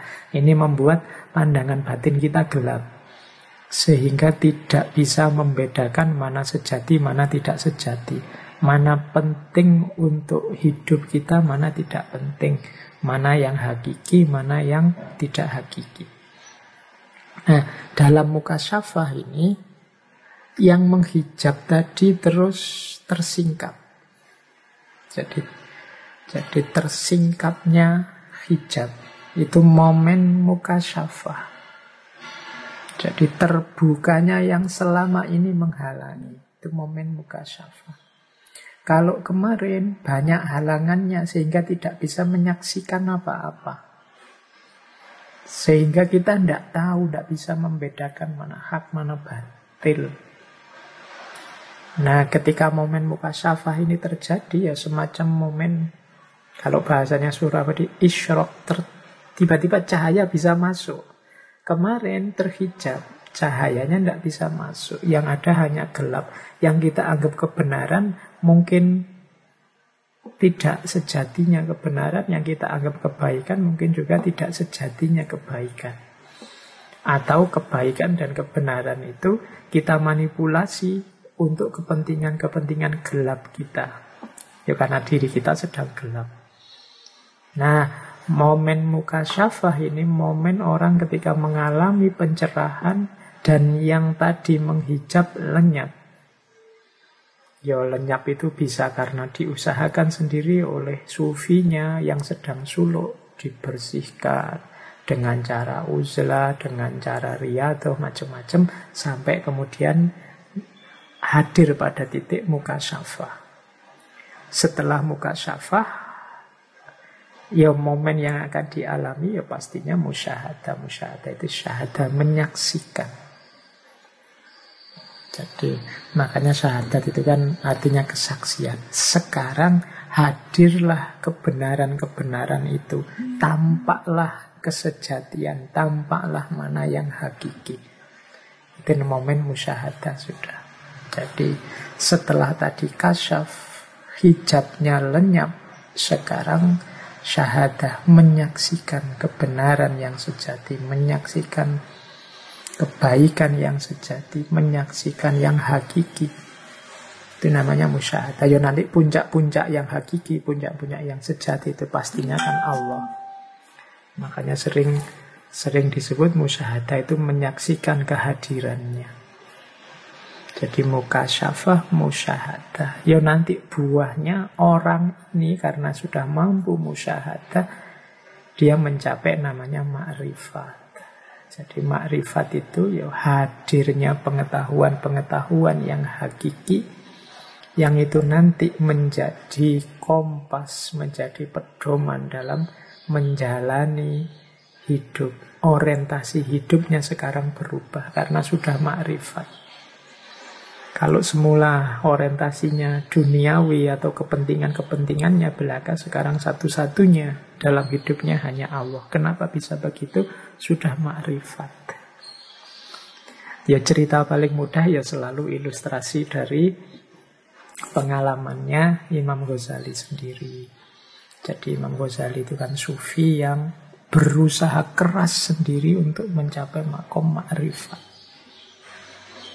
dengan belajar, menjelajahi banyak ilmu dan lain sebagainya sampai ada momen menemukan kesejatian dalam ranah tasawuf. Beliau juga sempat belajar buku-buku tasawuf, naskah-naskah tasawuf dari berbagai tokoh tasawuf. Cuma kemudian beliau sadar, lu tasawuf itu tidak seperti ini jalannya. Untuk bisa nyampe puncaknya pengalaman tasawuf, yang hakiki dari tasawuf ya dijalani dengan riadoh-riadoh makanya terus beliau uzlah sekitar 10 tahun lebih itu ya dalam rangka mengejar ini pengalaman muka syafah, musyahadah dan makrifat ini dalam bahasa saya ini sebenarnya satu paket. Begitu orang kasyaf ya saat itu juga dia musyahadah dan buahnya musyahadah ya diri yang makrifat Jadi ini nyambung. Ini yang saya sebut pola yang intelektual. Jadi hadirnya kesadaran baru, tercerahkannya akal budi kita bisa membedakan mana yang hakiki dan mana yang ilusi. Jadi bisa menjangkau mana yang goib, mana yang syahada. Itu sudah ma'rifat. Kalau dalam dunia tasawuf digambarkan orang yang ma'rifat itu yang ngerti segala sesuatunya. Apakah itu yang hakiki maupun yang ilusi. Bahkan kadang ngerti masa lalu, juga ngerti masa depan. Itu orang-orang ilustrasinya begitu. Sama dengan ilustrasi ketika Nabi Khidir tiba-tiba membunuh seorang anak kecil. Nah, itu karena beliau diberi pengetahuan tentang masa depan. Anak ini besok akan rusak dan merusak orang tuanya yang orang tuanya ini orang baik. Nah, ini kan pengetahuan tentang masa depan, juga pengetahuan tentang masa lalu. Pengetahuan tentang masa lalu itu misalnya ketika Nabi Khidir ikut apa? Ada tembok yang runtuh yang dia ikut bekerja untuk menegakkan kembali tembok itu karena dia tahu di bawah tembok ini ada harta miliknya anak yatim yang dulu ditinggalkan orang tuanya. Nah, itu pengetahuan masa lalu. Ada juga pengetahuan tentang saat ini yang orang tidak tahu tapi dia tahu. Misalnya waktu nyebrang naik perahu di depan sana ada apa kapalnya penguasa yang merampasi kapal-kapal yang masih layak, yang masih baik. Nah terus oleh Nabi Khidir kan kapalnya terus dilubangi. Itu kan yang kejadian saat ini sebentar lagi dia tahu. Tahu tentang saat ini, tahu tentang masa lalu, tahu tentang masa depan. Ini kan pengetahuan-pengetahuan jenis ma'rifat. Orang yang sudah sampai di makom ma'rifat yang untuk sampai makom ini mengalami muka syafah, kemudian musyahadah. Ini pola peak experience lewat jalur akal, intelektual. Ada juga peak experience yang sifatnya eksistensial. Eksistensial itu berhubungan dengan kesatuan tadi, kedirian kita sebagai manusia dan hubungannya dengan Tuhan. Ini yang saya tahu ya ada model itihad, ada model hulul, ada model wahjatul wujud. Hulul ada kita jelaskan di sesi Al-Halaj. Wahdatul wujud kita jelaskan di sesi Ibnu Arabi. Silahkan dicek lagi rekaman-rekaman ngaji filsafat yang lama-lama. Biasanya yang lama-lama itu rekamannya tidak terlalu bagus. Ya tidak apa-apa dimaklumi saja. Memang awal-awal ngaji filsafat itu kan misinya adalah belajar bersama yang hadir saat itu. Bukan misi rekaman untuk didengarkan banyak orang. Jadi tidak terlalu menomorsatukan rekaman zaman itu. Sehingga kalau rekamannya jadi ya syukur, tidak jadi ya tidak masalah. Itu zaman itu jadi. Jangan dimarahi terus teman-teman MCS, teman-teman takmir kalau rekamannya banyak yang jelek ya karena memang kesadarannya berbeda dulu sama sekarang. Kalau sekarang kan banyak yang mengikuti, kita tahu dari mana-mana beberapa mendengarkan sehingga ya mulai mikir kalau gitu kasihan kalau rekamannya jelek mereka tidak bisa mengikuti. Kalau dulu kan yang kita perhatikan yang hadir. Jadi yang penting teman-teman yang hadir saat itu dalam ngaji bisa mengikuti sudah alhamdulillah rekaman itu bonusnya. Nah mungkin belakangan baru sadar ya rekaman juga penting kasihan yang jauh-jauh karena bisanya mengikuti rekaman sehingga mulai nyari-nyari cara merekam yang baik dan bagus. Ya mungkin ada teman-teman yang ngerti cara yang lebih baik lagi untuk rekaman. Syukur-syukur membantu teman-teman takmir MCS untuk bisa dapat rekaman yang bagus ya monggo. Pokoknya niat awalnya ya memang sinau bareng kita belajar bersama-sama. Oke, Jadi ya semoga untuk ke depannya rekamannya bagus terus. Saya tidak tahu nanti kalau sudah ini mungkin belakangan rekamannya lumayan karena saya bicara sendirian ini dari kamar, dari rumah. Tapi nanti kalau sudah pandeminya selesai ya kembali lagi ke masjid. Kalau di masjid kan memang fokus utamanya tetap yang hadir. Ya rekamannya kita seriusi juga tapi kadang-kadang juga meleset. Kita berusaha Allah yang menentukan. Segitu aja rumusnya. Baik kita lanjutkan. Jadi yang eksistensial ini ada tiga. Ittihad, hulul, dan wahdatul wujud. Ini tiga-tiganya jenis kesatuan. Jadi kesatuan antara hamba dengan Tuhannya. Antara Gusti dengan kawulonya. Kalau wahdatul wujud itu ya hakikatnya memang satu. Allah sebagai yang wajibul wujud, sementara semua makhluk yang lain hanyalah mungkinul wujud.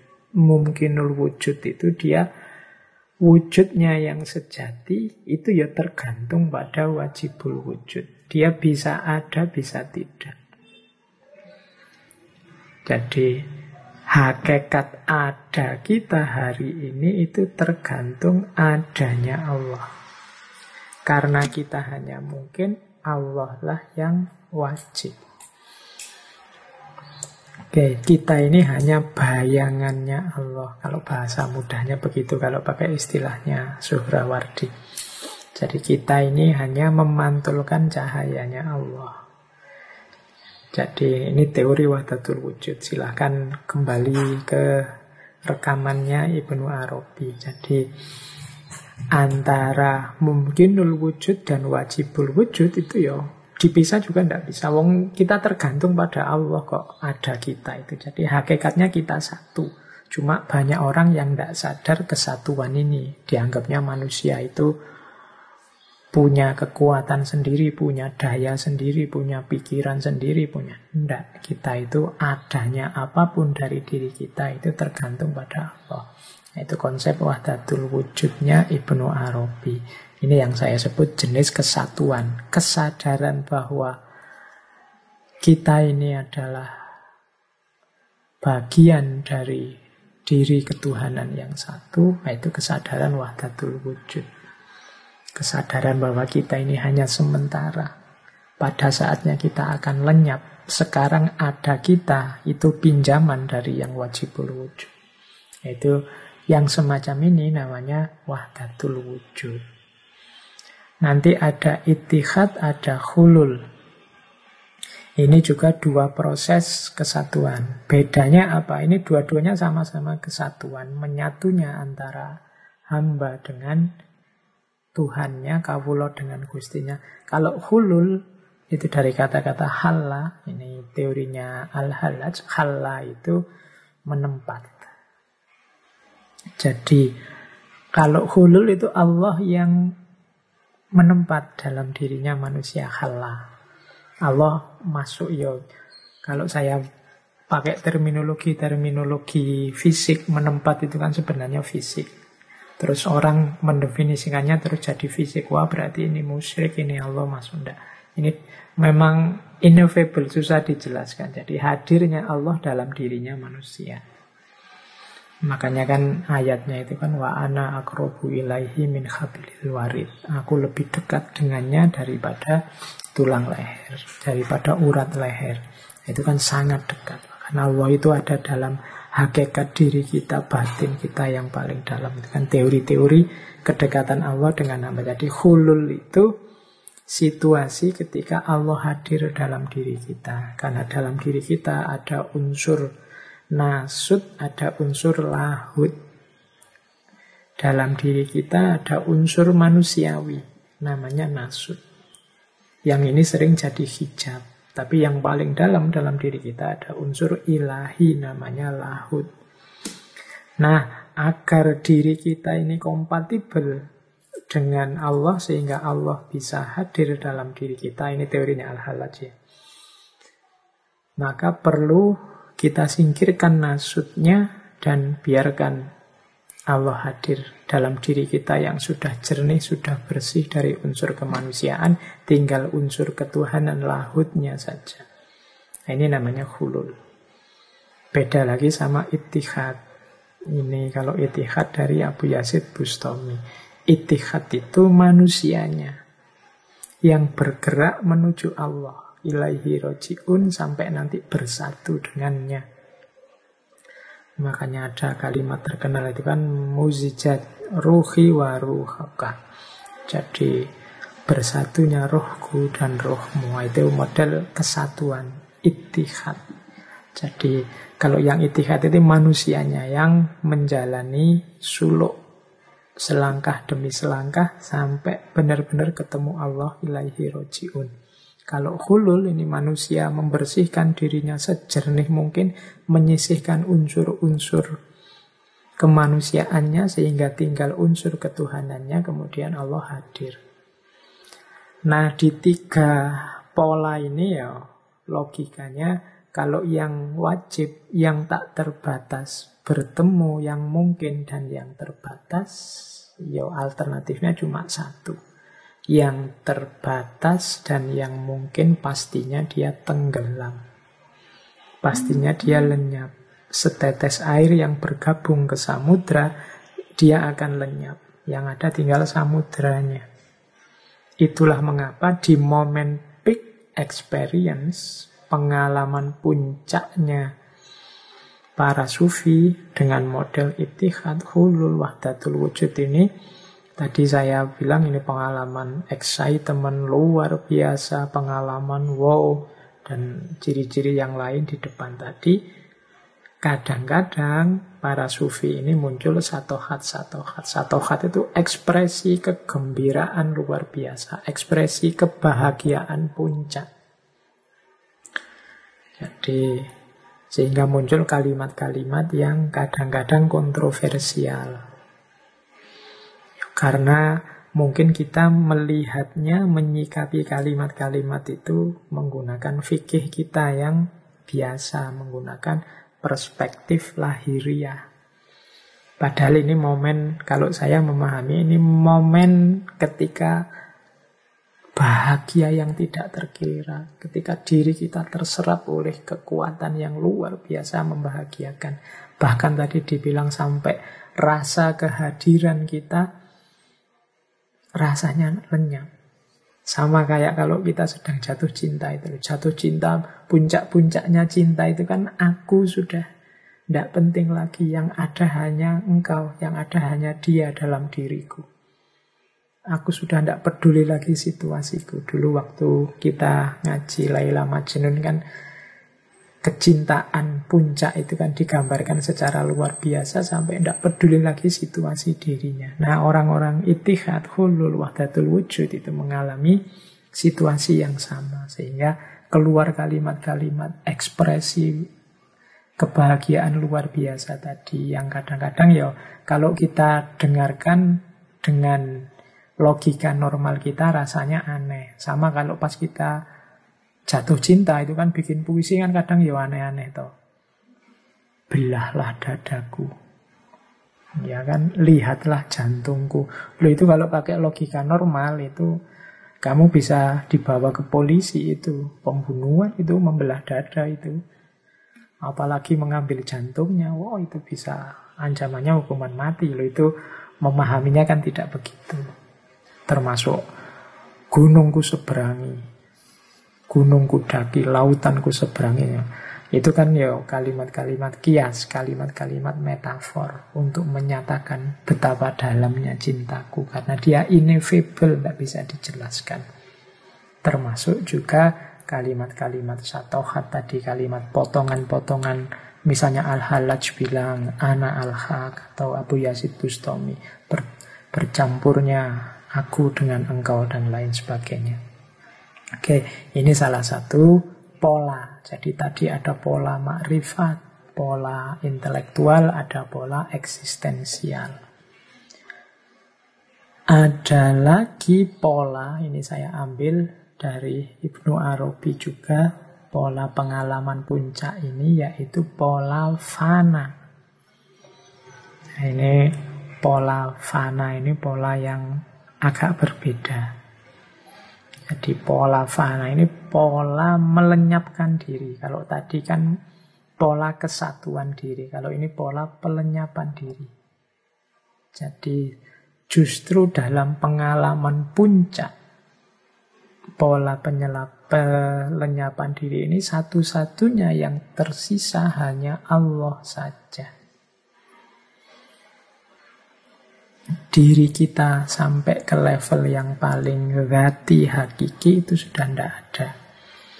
Nah ini kalau teori dari Ibnu Arabi, step-step fana, nah itu tidak ujuk-ujuk kita langsung diri kita lenyap. Jadi ada tahapan-tahapan suluknya untuk kita sampai pada hanya Allah saja yang tersisa. Ayo kita lihat sebentar ya pandangannya Ibnu Arabi ini. Jadi yang pertama adalah fana an mukholafat.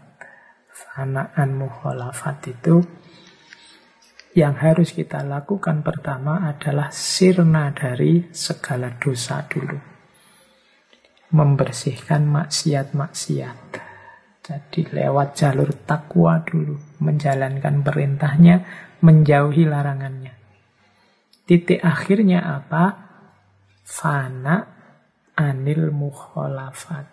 Jadi semua yang Allah murka, semua yang tidak disukai Allah, semua dosa kecil atau besar, semua maksiat kita tinggalkan. Ini level paling dasar. Fana anil mukholafat. Segala yang berjenis ketidaksetujuan, pembangkangan kepada Allah, kita jauhi. Nah, ini level pertama ya. Kalau ini saja belum lulus ya susah kita naik ke level kedua. Jadi level pertama ini membuat kita jadi orang benar, jadi orang baik.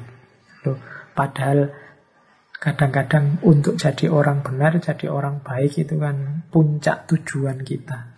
Tapi di pola fana ini itu awal.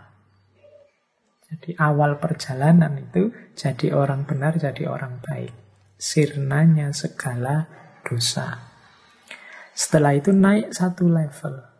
Fana an af'alil ibad.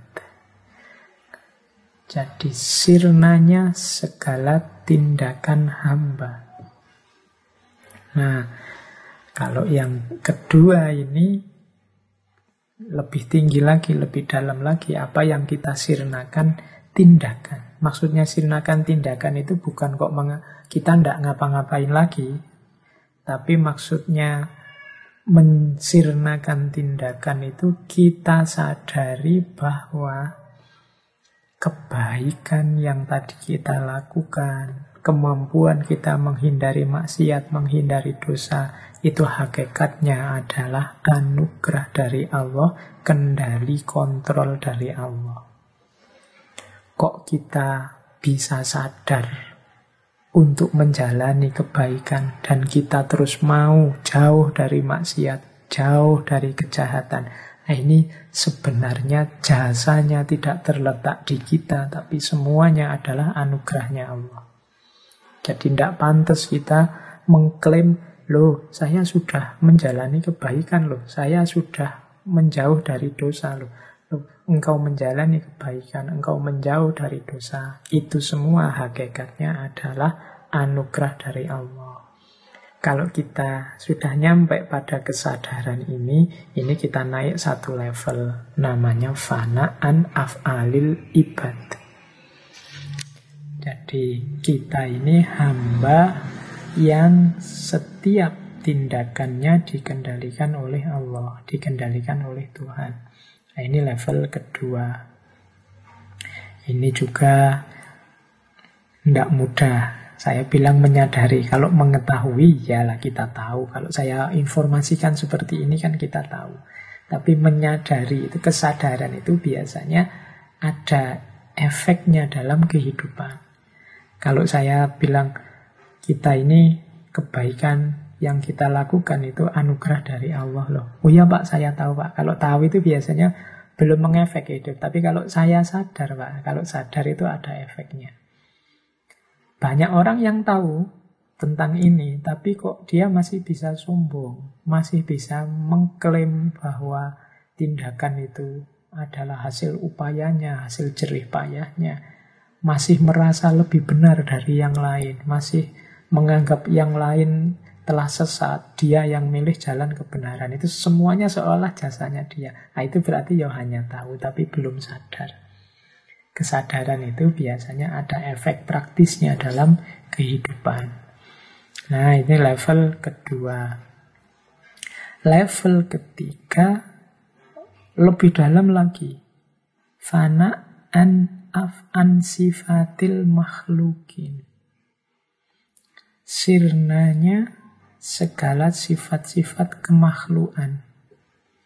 Oh, kalau ini, kalau tadi tindakan, tindakan itu kan sesuatu yang konkret, itu anugerahnya Allah. Sekarang lebih dalam lagi, bahkan sifat-sifat makhluk.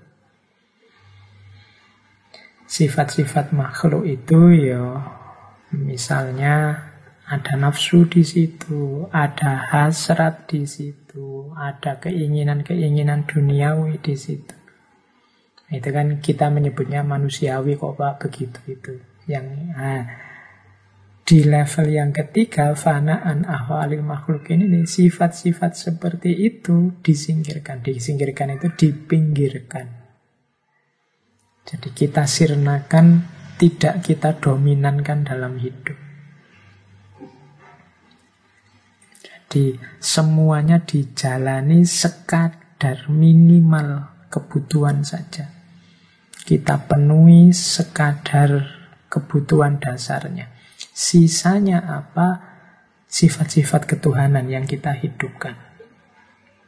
Jadi Rohman, Rohim, Ra'uf, Latif ini kan sifat-sifat ketuhanan. Takholak bi ahlakillah. Jadi yang kita kedepankan, yang kita utamakan, yang kita perbanyak adalah sifatul kholik. Kalau sifat makhluknya, sudahlah kita penuhi seminimal mungkin saja. Ini namanya fanaan sifatil makhlukin. Sirna dari sifat-sifat kemakhlukan.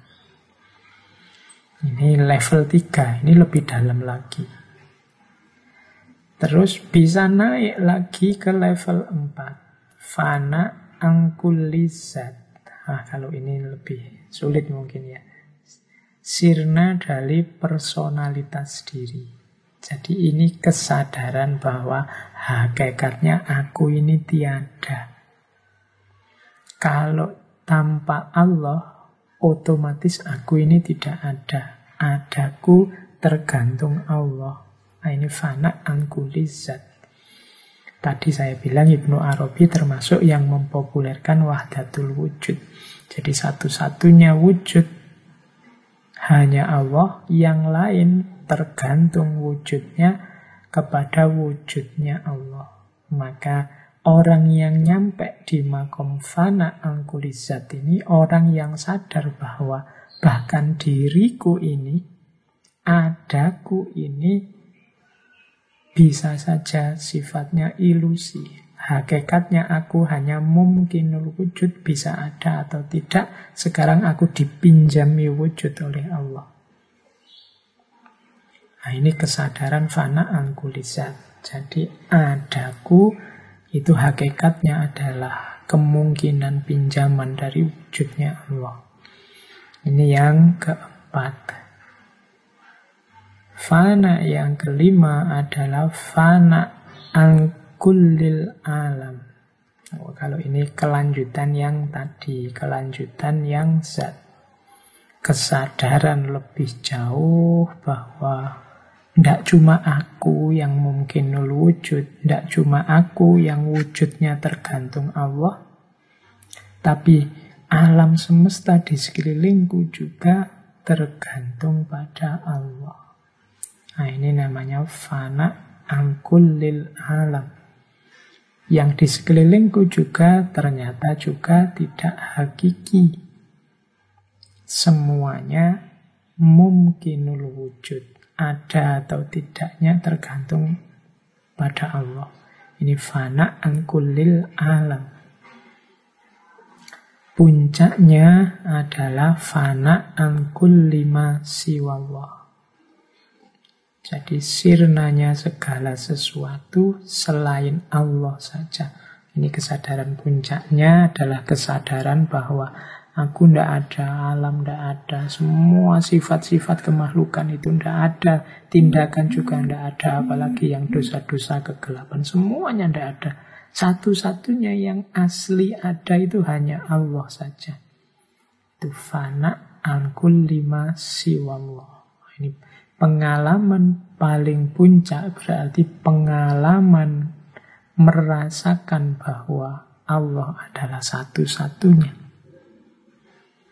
segalanya itu tidak ada. Kalau pakai bahasa Jawa, segalanya itu hakikatnya adalah kekosongan, suwung. Isi satu-satunya hanya Allah. Oke, jadi ini namanya pola fana. Jadi dari kelenyapan, kelenyapan, kelenyapan, semuanya dilenyapkan sampai satu-satunya yang ada hanya Allah.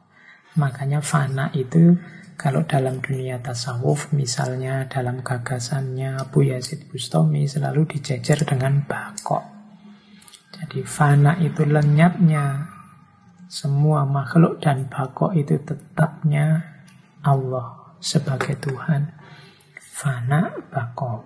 Nah ini pola peak experience yang model fana. Jadi ada peak experience model eksistensial, kesatuan seperti itihad, hulul, wahdatul wujud juga ada model intelektual, model makrifat, mukasyafa, muzahadah, dan lain sebagainya. Nah, ini belum saya jelaskan model perjumpaan, pengabdian, pengorbanan, itu ya pola-pola yang lainnya. Tadi sudah saya singgung sedikit. Yang penting inilah puncak pengalaman kita dalam beragam. Oke, uh, waktunya sudah mau habis. Saya tambah satu saja lagi, yaitu jalan menuju religious peak experience. Bagaimana caranya biar kita sampai pada pengalaman puncak tadi. Ini kalau dalam tasawuf namanya suluk.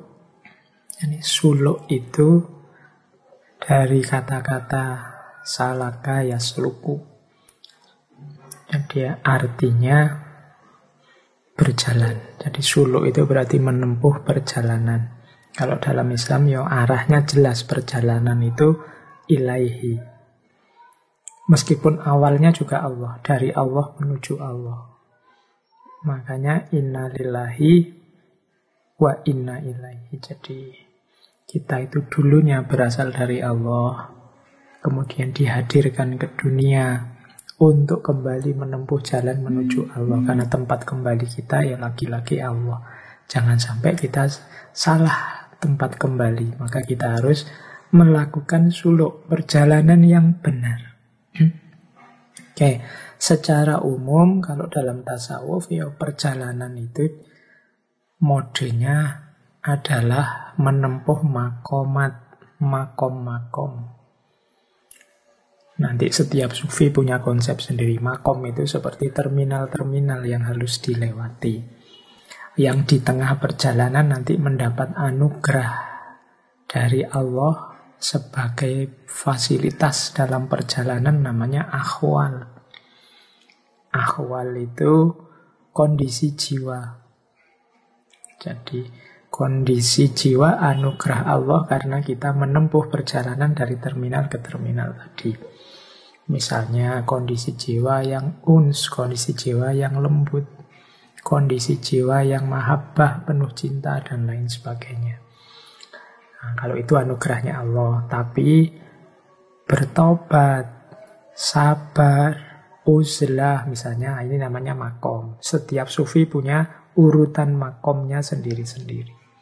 Jadi ini petunjuk dari para sufi bagaimana kita meniti jalan menuju peak experience. Ya puncaknya tetap nanti bertemu Allah. Oke, ya di sesi para sufi banyak kita kaji tentang level-level makom, kemudian juga ahwal-ahwal, karomah-karomah yang teman-teman senang mendengarkan cerita-cerita itu, itu sebenarnya sejenis ahwal, anugerah Allah dalam perjalanan. Ya semoga orang tidak tertipu dengan karomah-karomah itu. Biasanya para sufinya sendiri sering menganggap karomah-karomah itu ya anugerah sekaligus ujian. Kalau tidak lulus ujian banyak yang berhenti di karomah. Banyak orang itu diberi Allah anugerah luar biasa karena perjalanannya yang juga luar biasa melakukan suluk tirakat yang luar biasa. Terus oleh Allah diberi fasilitas dalam perjalanan. Tapi banyak orang yang tertipu oleh fasilitas itu. Misalnya orang mengistiqomahi sholat tahajud apa sholat duha misalnya. Itu kan salah satu jalan untuk dekat ke Allah, untuk cepat sampai pada Allah. Tapi oleh Allah kemudian diberi anugerah atau mungkin juga diuji. Misalnya diberi rezeki yang banyak, yang berlimpah-limpah. Nah, ini sejenis karomah juga menurut saya. Nah terus banyak orang yang tertipu gara-gara dapat rezeki banyak ini. Oh berarti sholatku tahajud ini bisa membuat rezekiku terjamin. Padahal kemarin saya sholatnya dua rakaat. Ini kalau sholatnya tak tambah tiap malam empat rakaat, empat rakaat, mestinya rezekinya lebih banyak. Nah sekarang orientasinya berubah. Kalau tadi semula lillahi ta'ala sholat demi dekat pada Allah, sekarang sudah biar dapat rezekinya tambah banyak. Nah, ini yang saya sebut ujian-ujian dalam suluk, dalam perjalanan. Oke, ringkes saja ya saya bawa malam hari ini pola umumnya suluk jalan menuju pengalaman puncak. Ini saya pinjam teori kalau filosof itu filosof klasik sekali yang teorinya nanti dipinjam juga oleh Surawardi yaitu Plotinus. Jadi jalan menuju peak experience itu ada tiga. Yang pertama purgativa, yang kedua kontemplativa, yang ketiga illuminativa. Purgativa itu penyucian diri. Ini nanti bentuknya ya model-model tirakat dengan puasa, dengan uzlah, dengan kona'ah macam dalam rangka membersihkan diri. Jadi biasanya nanti para guru, para mursyid itu menyarankan apa yang harus dilakukan, apa yang jangan dilakukan untuk membersihkan jiwa, membersihkan diri. Karena seperti dijelaskan tadi, kenapa orang tidak sadar tentang mana yang baik, mana yang benar, mana yang hakiki, mana yang ilusi, itu bukan karena Allah tidak memberi, bukan karena Tuhan tidak menampakkan ayat-ayatnya, tapi lebih karena batin kita yang gelap. Sehingga tidak bisa menyaksikan itu, tidak bisa musyahadah. Berarti apa? Jalan keluarnya adalah purgatif, penyucian diri. Bersihkan diri kita, kosongkan dari yang jelek-jelek, yang merusak, yang jahat, yang maksiat. Kalau dalam tasawuf namanya taholli, kosongkan. Yang kedua kontemplativa. Kontemplativa itu melalui jalur kontemplasi, merenung, refleksi. Kalau ini jalur ilmu. Nanti merenung. Seperti kanjeng Nabi waktu ke Gua Hiro itu kan kontemplasi. Memikirkan umatnya memikirkan kehidupan masyarakat jahiliyah saat itu. Mencari jalan keluar dari semua kejahilian yang ada dan seterusnya itu lewat jalur kontemplatif dari situ nanti orang kemungkinan bisa dapat pencerahan tadi, mengalami muka syafah, musyahadah, ma'rifat. Itu lewat jalur kontemplativa. Yo upaya ini ya butuh kesungguh-sungguhan, keseriusan yang diawali dari purgativa. Dirinya sendiri harus bersih.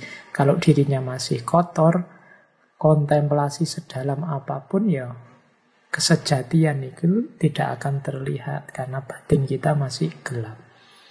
Kalau nenek moyang kita orang-orang kuno zaman dulu ada istilah topo atau semedi. Ini sebenarnya sejenis kontemplativa, kontemplasi. Dan yang terakhir kalau ini aspek illuminativa, isyrok, pencerahannya. Jadi kalau ini ya memang murni anugerahnya Allah. Ada orang yang memang oleh Allah diberi pencerahan. Orang-orang yang diistimewakan oleh Allah diberi isyrok. Itu aspek illuminativa. Meskipun ya banyak juga yang sebenarnya upaya ini berkesinambungan kombinasi. Orang yang menyucikan dirinya, kemudian melakukan kontemplasi, akhirnya oleh Allah karena kasih sayangnya diberi isyrok. Jadi diberi pencahayaan sehingga sekarang yang sejati lebih jelas terlihat. Nah, aspek illuminativa, aspek pencerahan dari Allah. Seperti sering saya bilang, belajar itu kita yang berusaha, Allah yang menganugerahkan ilmunya. Jadi hasilnya tetap kuncinya ada pada Allah. Itu namanya isyrok atau iluminasi atau pencerahan. Jadi kita bersihkan diri, kemudian kita berkontemplasi, mencari mana yang hakiki, mana yang ilusi dalam hidup ini.